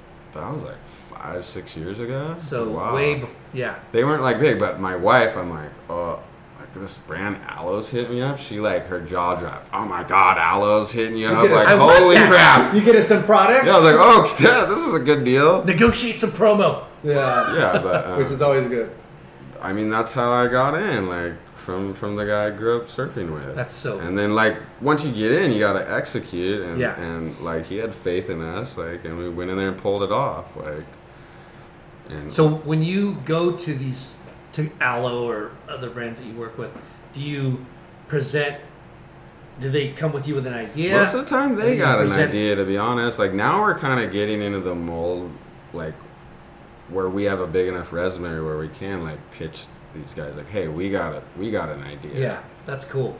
Yeah. Um, Especially if you have long, like term relationships or it's a brand within the industry that Yeah. you know a lot of. You know, if it's Yeah. a surf brand, you're like, I know what you guys are about. I, you, you know, I've been, you know, watching and knowing everything you guys are doing forever. yeah. And then the other huge thing that helped our business is the whole social media thing, because like all of a sudden, all these brands needed like they need a video every day, Wow. especially Alo, like. Yeah. They want Content content, every day. So like Yeah. next thing we know, we're like just like making 15 second edits like all day long, which is great. Yeah. I mean, the phone, like thank you phone, like Yeah. because that a- it's your Instagram and everything like like So- really helped explode our business. So y- you guys have a studio Yeah. and you film a lot of your commercials there. Your 15 Um, our studio is like more like it's more we don't film much. They're like we can do like little Product. product, stuff, but mostly it's like we're, we're in there editing. Like we have, I gotta mention too. Like so, me and Noah had it going for three years, and then and then he's actually my wife's brother. He had been like traveling the world for a couple years, and then and then he The guy that saved the day yeah today. the guy that saved the day, Omar. That's your brother-in-law. yeah. Okay. It's total Omar? total nepotism. Thank you, all Omar. Yeah, total Uh, nepotism over at uh, Alani Media. Hey, But dude, people you can trust. But Target, Red Bull, Speedo, Alo, like Yeah. dude, Billabong, Rip It, Curl. it, it all kind of happened organically. I mean, it's really Early. just like he. So why was keep he traveling all over the world? He was like he actually had like a big like a nice corporate job. Like got out of college, was like where I think it was like a tire company. Like, but he was in like the corporate office. He was doing really well, but I think he was like, hey, like We could do I, I gotta like see the world a little bit here. I'm still young. Boom, he took off, like went to Thailand, all these places. He, like, long story short, he met his wife in New Zealand. And then he goes, okay, I'm, I'm coming back, you know, to start working. And and he needed to like stay at my house until he, he got his feet up. And he had a film degree. And He like a film degree. yeah, so he's got a degree in like film. Like he went to film school, and you know, he like comes over. Like, what are you guys doing? Like, oh, we're got like our video production business. Like, and you know, he needed like to You work guys a are little so bit. elementary. Yeah, and then spice up. Yeah. and Yeah. then and then he just started working with us for a little bit, and then the next thing like it just like organically grew, and we're just like, dude, you got to be our partner. Like, we, we need, we'd love for you to be our third partner. So he's our third partner, and he's never surfed in his life. So, which is actually great. Like he kind of like keeps us in line because we're so like right there. we're so surfered out. He'll like- film you while you guys are ripping. yeah, and he's he's yeah he's a technical wizard, but he he really brought like a whole new dimension to like our company and made it really like organized and business like. Yeah. Well, that's super cool because you need a different set of eyes, but you also need somebody that has expertise in an area that you don't. You know, Yeah, like he, he has a whole different perspective on, on stuff than we do a lot of times. well, I mean, if he doesn't surf, that means he's filming you when you're uh, just kidding. No, I wish. But Uh, um, is it weird having family in the business, or is it? So far, so good. Yeah. Yeah, I mean, that was all. We were always. I mean, that's always a concern. You always hear, oh, like the business will like break up the family, but I mean, I don't know. I've heard like like once your your business is gone like past five years, like I, I don't know. I've heard the saying like you Yeah. kind of like made it like At least took a lot of pressure off because you've yeah. You've you've not only gained a ton of knowledge and, and connections, but you've kind of worked out the kinks. Yeah. Um, So Alani, Alana, Alani Media, you started it in 2016, I think we started. okay. So now, what, what are we going on? Six or seven years? here? Yeah. That's awesome. Yeah. But yeah, like I said, those first couple years were, were hairy. Like, it was like, but it just worked out. Like, oh my God, like, sure enough, the client would call it, the check would come, like, just in time. But not now we're at like a comfortable level where it's like a running business. We have two part time employees, we got the partners, and and even now we're doing like we do jobs where like we're hiring out like a 10 man crew to, to, to uh, pull off the job Full production. yeah, like we're we're doing stuff where we're like producing from beginning to end, like concepting the whole thing, hiring out the crew, you know, Awesome. running the whole deal, post production. It's it's really like gone up. Yeah. Like like the speedo shoots, we'll have like like ten guys on there with the crane operator and all. It's all running through Alani Media. So so. Wow. I know. That's incredible. Yeah, it's from simple just beach Yeah. Camera tripod Yeah. to you know booms and and you know cameras and But it was just grinding it out, like Yeah. Yeah. Because there's in the beginning, there's like, oh, what are we gonna like? There's always something to do. Like go in there and like put something on the website. Just there's always something to do, and eventually it'll come. I think if you work hard enough Yeah. and and you're into it. and you come full circle and and and back to the surf edits and well you're always doing Yeah. surfing but I'm all, yeah, like it comes and goes. I don't know. Have you seen that scene in like The Godfather where he's like trying to get out of the mob and, and he just can't do it? It's like it's like that. Like it always comes back. Like the But other day, really we're down it? there streaming the we're live streaming to the Lost Instagram. Like I'm like here I am back here filming with but Lost. you got you got all these global corporate like accounts that have real budgets and you're Yeah, doing yeah. 10 man deals and you got your surfer buddy over here hey can you throw us a bone and do this course. like project for, We for love- nothing we so love Omar surfing. came out with the backpack live stream broadcast. Yeah, so like Omar is just like he's a wizard at this stuff. He don't like that term, but he's a whiz. Um, he built this like it's a DIY like live streaming backpack, so we could do like a full live broadcast as we're walking around down the beach, whatever. Yeah. and and we've been playing with it like the last he, he's really is, is into this live stuff. Like he thinks it's it's kind of the future. And we've we've done actually live stuff for for alo a lot. They do hmm. like live shopping live yoga classes. And it's just like a surf broadcast. We're doing like live Yeah. broadcasts except this thing's like mobile like you just put the backpack in and i could walk down to the wedge and, and film the wedge and talk to people and the thing's streaming like full full res Yeah.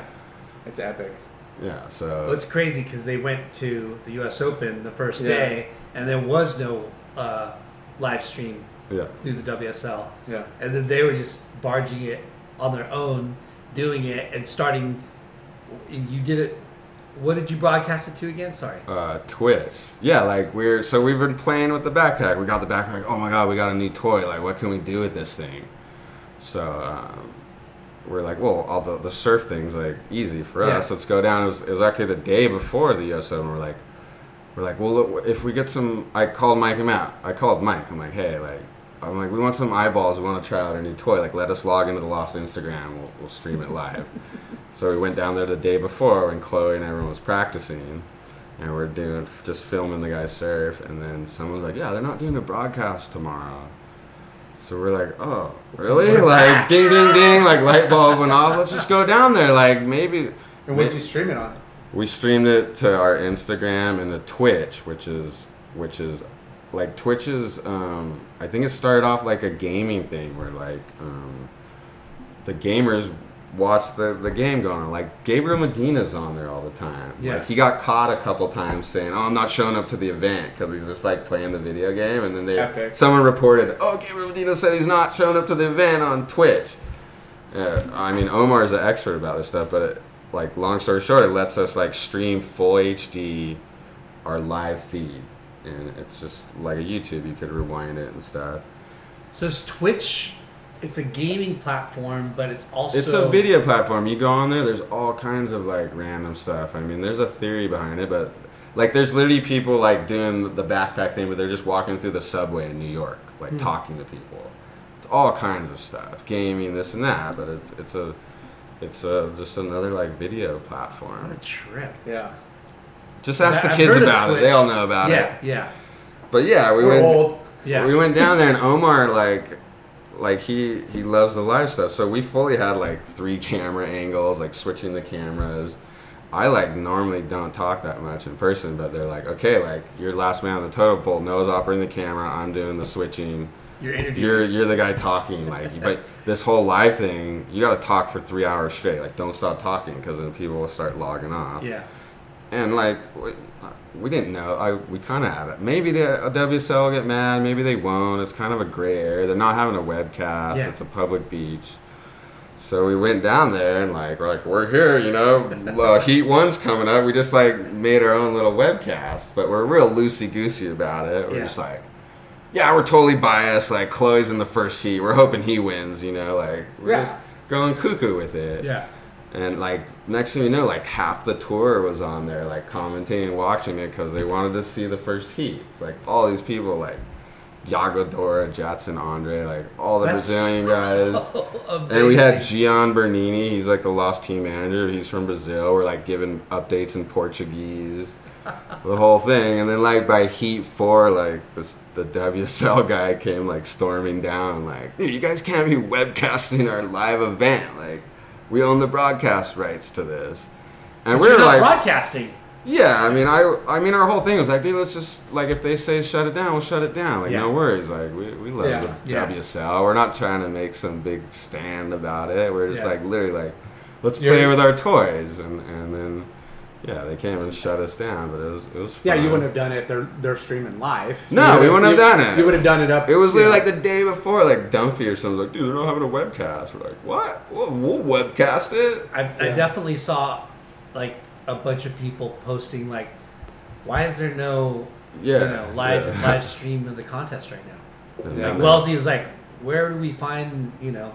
Yeah. And then the server started going, go to Alani Media. They're like tagging us. and all this stuff. But Hey, it's good marketing. Yeah, yeah, and that Talk about- too. Like we, you know, I, I'll admit it. We were trying to make some noise, like let people know that, dude, we we can do these live things. Like Yeah. we have those capabilities. Like we can do all kinds of stuff. All right, cool. switching back to surfing. Surfing, yeah, You're a big part of the Newport Board Riders Club, yeah. right? Love those things. Yeah, let's talk about that. Like, how amazing is it that we have West Coast board riders and what that means to The community and, Yeah. and just the surfers and everybody. Oh yeah, I, I mean everyone loves those things. Like it's one of the best things to having because I mean, well, Are you going to go surf at NSSA or WSA? No, I was gonna say that. Like the last thing I want to do is go surf No. NSA, but I'll admit, like I like competing. It's like Yeah. I love competing when I was a kid in those Yeah. contests, and like you know, I still think I could surf pretty good, and and Oh, and those things allow you to like do that and hang out with everyone. It's not too serious, and then like. Oh, it's serious. It's, it But it's a fun serious. Yeah, it's fun serious. Actually, dude, those things are like the pressure's on because like Yeah. Like if you lose a heat, it's just you lost the heat. But then like if you lo- if you blow it on one of those, like everyone out, you're, you're blowing it for everyone else. And, Yeah. And you hear the peanut gallery up there. What the hell's he doing? Like Yeah. you know, and like you're blowing it. But those things are super fun. And, It's so fun because, you know, we talk about Board Riders Club almost almost every episode. Pretty much. But it's it's just so rad because you have all the generations, you know, like the the Oh, yeah. Groms to, you know, It's past heroes. You know, it's like The Advil uh, uh, division. to see, you know, like Rob Machado and, Oh. and Taylor Knox and Pete Mel, and Rufo, Pete and, Mel, and Rufo. Archie. and- legend. Tom Curren was, was there. I was like, dude, if Tom Curren's doing this, Yeah. you better be stoked you're doing this thing. yeah, Yeah, but it's just a, it's it's cool to get together as a community because surfing is an individual sport, you know, Right, like, right. and it's great to like have those board meetings, Yeah. and it has nothing to do with like competing. You're just gathering. You know, we Yeah. do the like meetings, and they're fun too. Like just Yeah.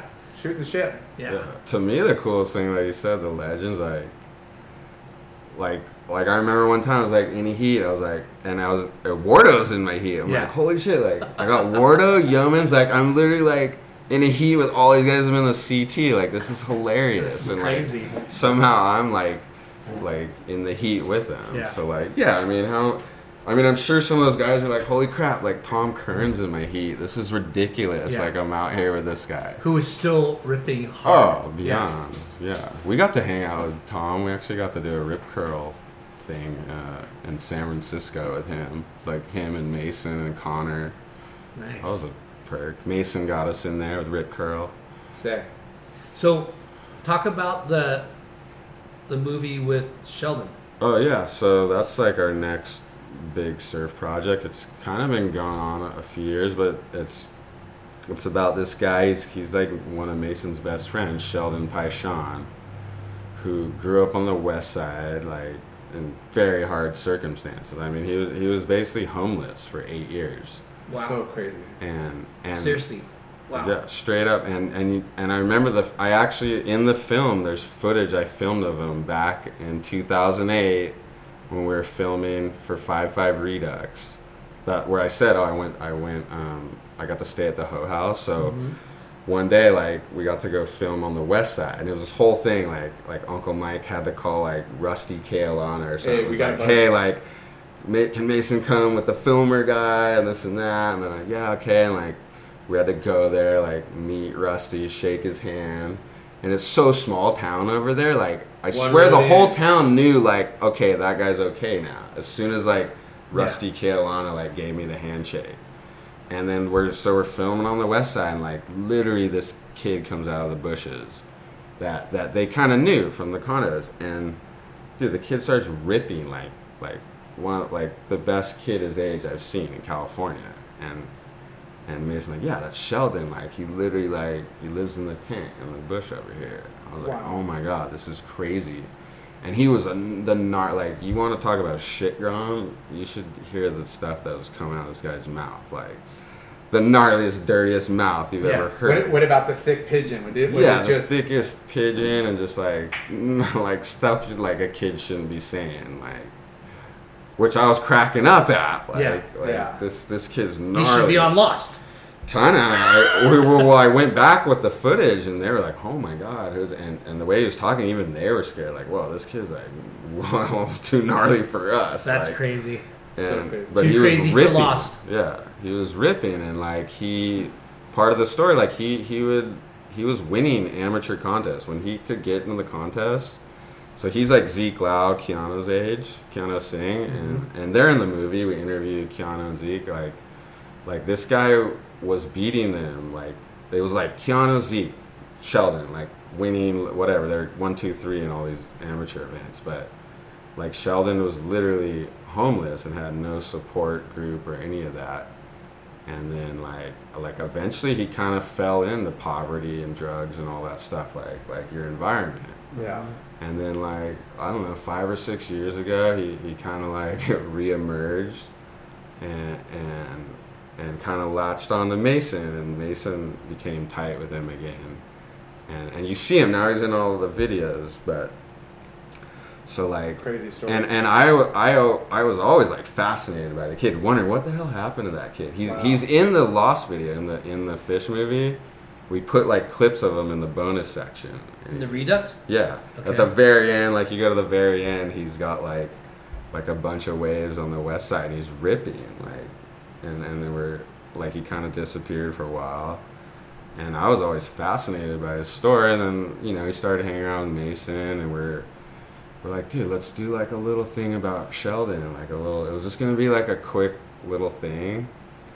And then we had like this crazy idea, like, what if we like got him sponsored and like film the whole thing, like like from poverty to the pros. yeah. So we went to Rip Curl like with this whole idea, and they were like hesitant at first because they're like, dude, we never even heard of this guy. Like that's not how we kind of do things. You gotta have like an amateur record and all this stuff. And then I think it was just like the power of Mason. He's like, dude, trust me on this one. Like, like let me let me let me do this one. Like I, ne- I need you guys to sponsor him. We're gonna we're gonna make this thing about him. So so they agreed. Like kudos to them, dude. Like they, they took an outside chance. Um, so so then we went to Hawaii. Like we got the budget from Rip Curl, and he had no idea he was getting sponsored. It was a whole surprise. Fuck, really? And and also we're like, dude, we didn't know like how much he wanted to open up about it because it's it's a really heavy story. I mean, like his Yeah. his parents were like like strung out on drugs and stuff, and we're like, and he literally lived in a tent, but he would walk every day to Makaha. Like all the guys at Makaha like took him under his wing, and he literally like begging for food at Makaha, like homeless kids, straight up.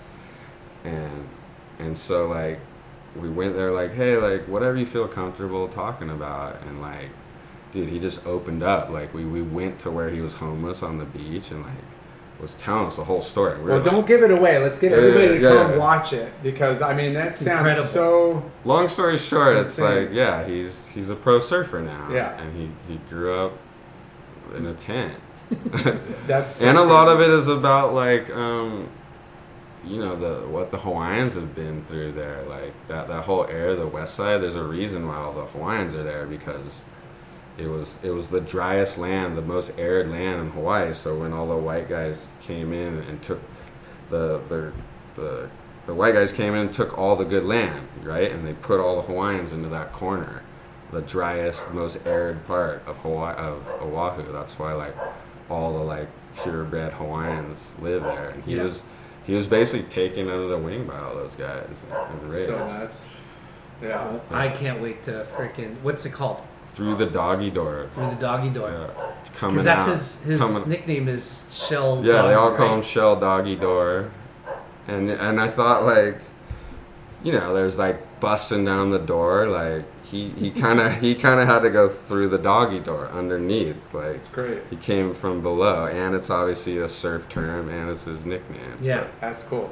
And actually, Mason narrates the whole film, so I don't think anyone's seen, heard something like that. Like That's it's all narrated by Mason. Are you guys doing a premiere eventually, or Yeah, we're planning on doing like a little premiere, a little tour, some keep us, uh, yeah, keep us When in the loop when so do we you can. plan to? Hope like, well, the plan I don't, it's not solidified yet, but basically like September, October, Oh, do some yeah. Early private winter. screenings, and then and then release the thing like like uh, around New Year's. Epic.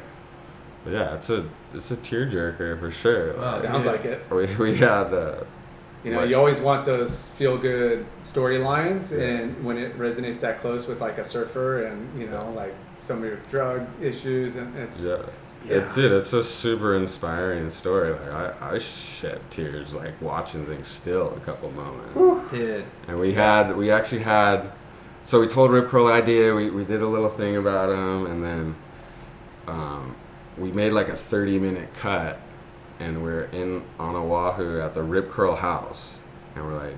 There, it was kind of it was fanning everyone, all the big dogs, Neil Ridgway, all We're from running towards the end of the budget, so we threw him a thirty minute clip and got an yeah, extra. and, and so like we, they kind of didn't know. They knew roughly what we're up to, but Yeah. they had never seen anything. It so was lit- every bigwig from Rip. Curl- yeah, Fanny it was Fanny and Owen Wright, like the whole Rip Curl House, primetime North Shore.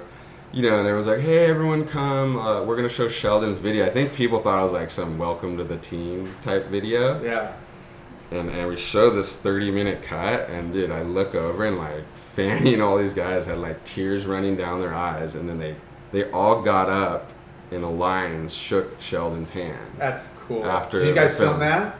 no i wish Oh. and i even seen like a, i don't know i've seen a couple of the rip curl guys like like turn away like because the tears were coming out and like, and, like Fan, Fanny and the boys, Medina should have been like, okay, you could you could Yeah. take a K or I, I don't think they were expecting my, like my budget and throw it to that kid. I don't think they were expecting what we had. They're like, "What is this like? Some welcome to the team?" Because Yeah. they, they came up. Kaipo's like, "Oh, this is Sheldon. You know, he's part of the team." Kaipo had never seen it either, and Kaipo knows him. Kaipo grew up on the west side, and yeah, they were like, we had Kaipo Guerrero on the on the podcast. "Yeah, he's great. He knows Sheldon's whole story. He's he's in it a bunch. Like Yeah. we interviewed him and his dad. Oh, Wow. We know ants. Johnny Boy. Johnny The ants. Boy's in there. I don't think Johnny Boy's done an interview in like 20 years. Oh, and man. we got the Johnny Boy interview because Johnny was actually his blood cousin. That's his cousin, oh, Johnny. Oh, wow. Boy. Yeah. Dude, I'm over there. so excited now to, That's to what I mean. Like, Yeah. get this movie out there. I want to see it. Me too. I want to get that thing out there already. Yeah. yeah. you're like, dude, it's been a project. Let's go. Well, Well, dude, yeah, thank you so much, Yeah, man. thank you guys for that having was a, me a great way to end and, and get people to uh, through the doggy door. get on the uh, the waiting list for a premiere near you. We need VIP passes, please. Oh, Yeah. of course. Uh, two, uh, what is it? Two plus one? Always. Um, but Joe, just Joe, named from Just Andy Joe. Irons, uh, That's, gave you that's what, just Joe. that's or- what Andy would call me. Yeah. Wh- Yeah. Why? Why was that? Just, just cause? Uh, I think one time I was like banging on the hotel room door to get in, and Andy asked Chris, "Dude, who is that?" He's like, "Don't worry, it's just Joe." and then ever since then, he's like, "Yeah, just Joe. What up?" and then I think Corey still calls me that. I love it. See, you said, "Oh, I don't have a nickname, just Oh. Joe." Lundy." No, you do, just Joe. Just Joe. I Joe. was like, Yeah. "Oh, AI called me that. Hey, pretty that's cool." memorable. Right So, if people want to get in touch with Alani Media, Yep. what do they do? You can go to our website, www.alani.media. Someone already had alanimedia.com somehow, so it's Oh my actually gosh. alani.media. Check out our Instagram, alani.media. Check out our Twitch, twitch.tv slash alani, alani IRL. Dude, Yeah, we Dude, got all the okay. contact info on there. awesome. We Yeah. do big stuff. We do Speedo, we do Yeah. Alo, Yeah, Kilroy. you're going to be doing US way more stuff now that this is out oh, there. Oh yeah, we're going huge in the internet. this. And Yeah. thank you, Omar. What, Omar Gadon. dude? Our new IT pal. Yeah. He saved the day. My computer crashed, and he helped us find the lost, Yeah, the lost Just file. the lost Joe. audio, Thank you. dude. Thank you guys for having me. Thank I'm super you. stoked. Joe, just Joe, Alani. Phew. Peace. Bonsai Bowls, hands down the best bowls, period. Seven locations, two in Hawaii, five in Southern California. Bonsai Bowls, go get some. Caliente Southwest Grill. Clean, healthy Mexican food. Everything is made fresh daily using produce from local farms. Their salsa, their dressing, and even their marinades are made from fresh produce in house, so almost all of the menu is naturally gluten free and extremely clean. Family owned, showing local love for 22 years. Check out their website, calientesouthwest.com, for all your party pack and catering needs. You could also call them at 949 515 0909, calientesouthwest.com. Ashland Hard Seltzer, made from all natural ingredients, no sugar, zero carbs, gluten free. Great taste and guilt free good times. Ashland Hard Seltzer. Shade Sunscreen. The best sunscreen for all surfers. Shade Sunscreen. It's been around since the sun. Shade, Sunscreen. Clearweather is a family owned footwear brand started by our friends Josh and Brandon Brubaker. They are driven to create their own path in the corporate sneaker world. Less corporate, More independent. clear weather. Clearweatherbrand.com. Fuwax is the best, ickiest, stickiest wax in the game. Fuwax. Late Night with Chalky is supported by Inherent Bummer. Surf entertainment, thoughtful writing, surf videos, music, and fresh hell for the core surf community. Remember, it's not the end of the world. Subscribe and check it all out at inherentbummer.com. Thanks for tuning in. We hope you enjoyed the show. Please give us a five star rating and spread the word. Special thanks to our good friends James Williams for our awesome artwork and Justin Reynolds for the amazing music.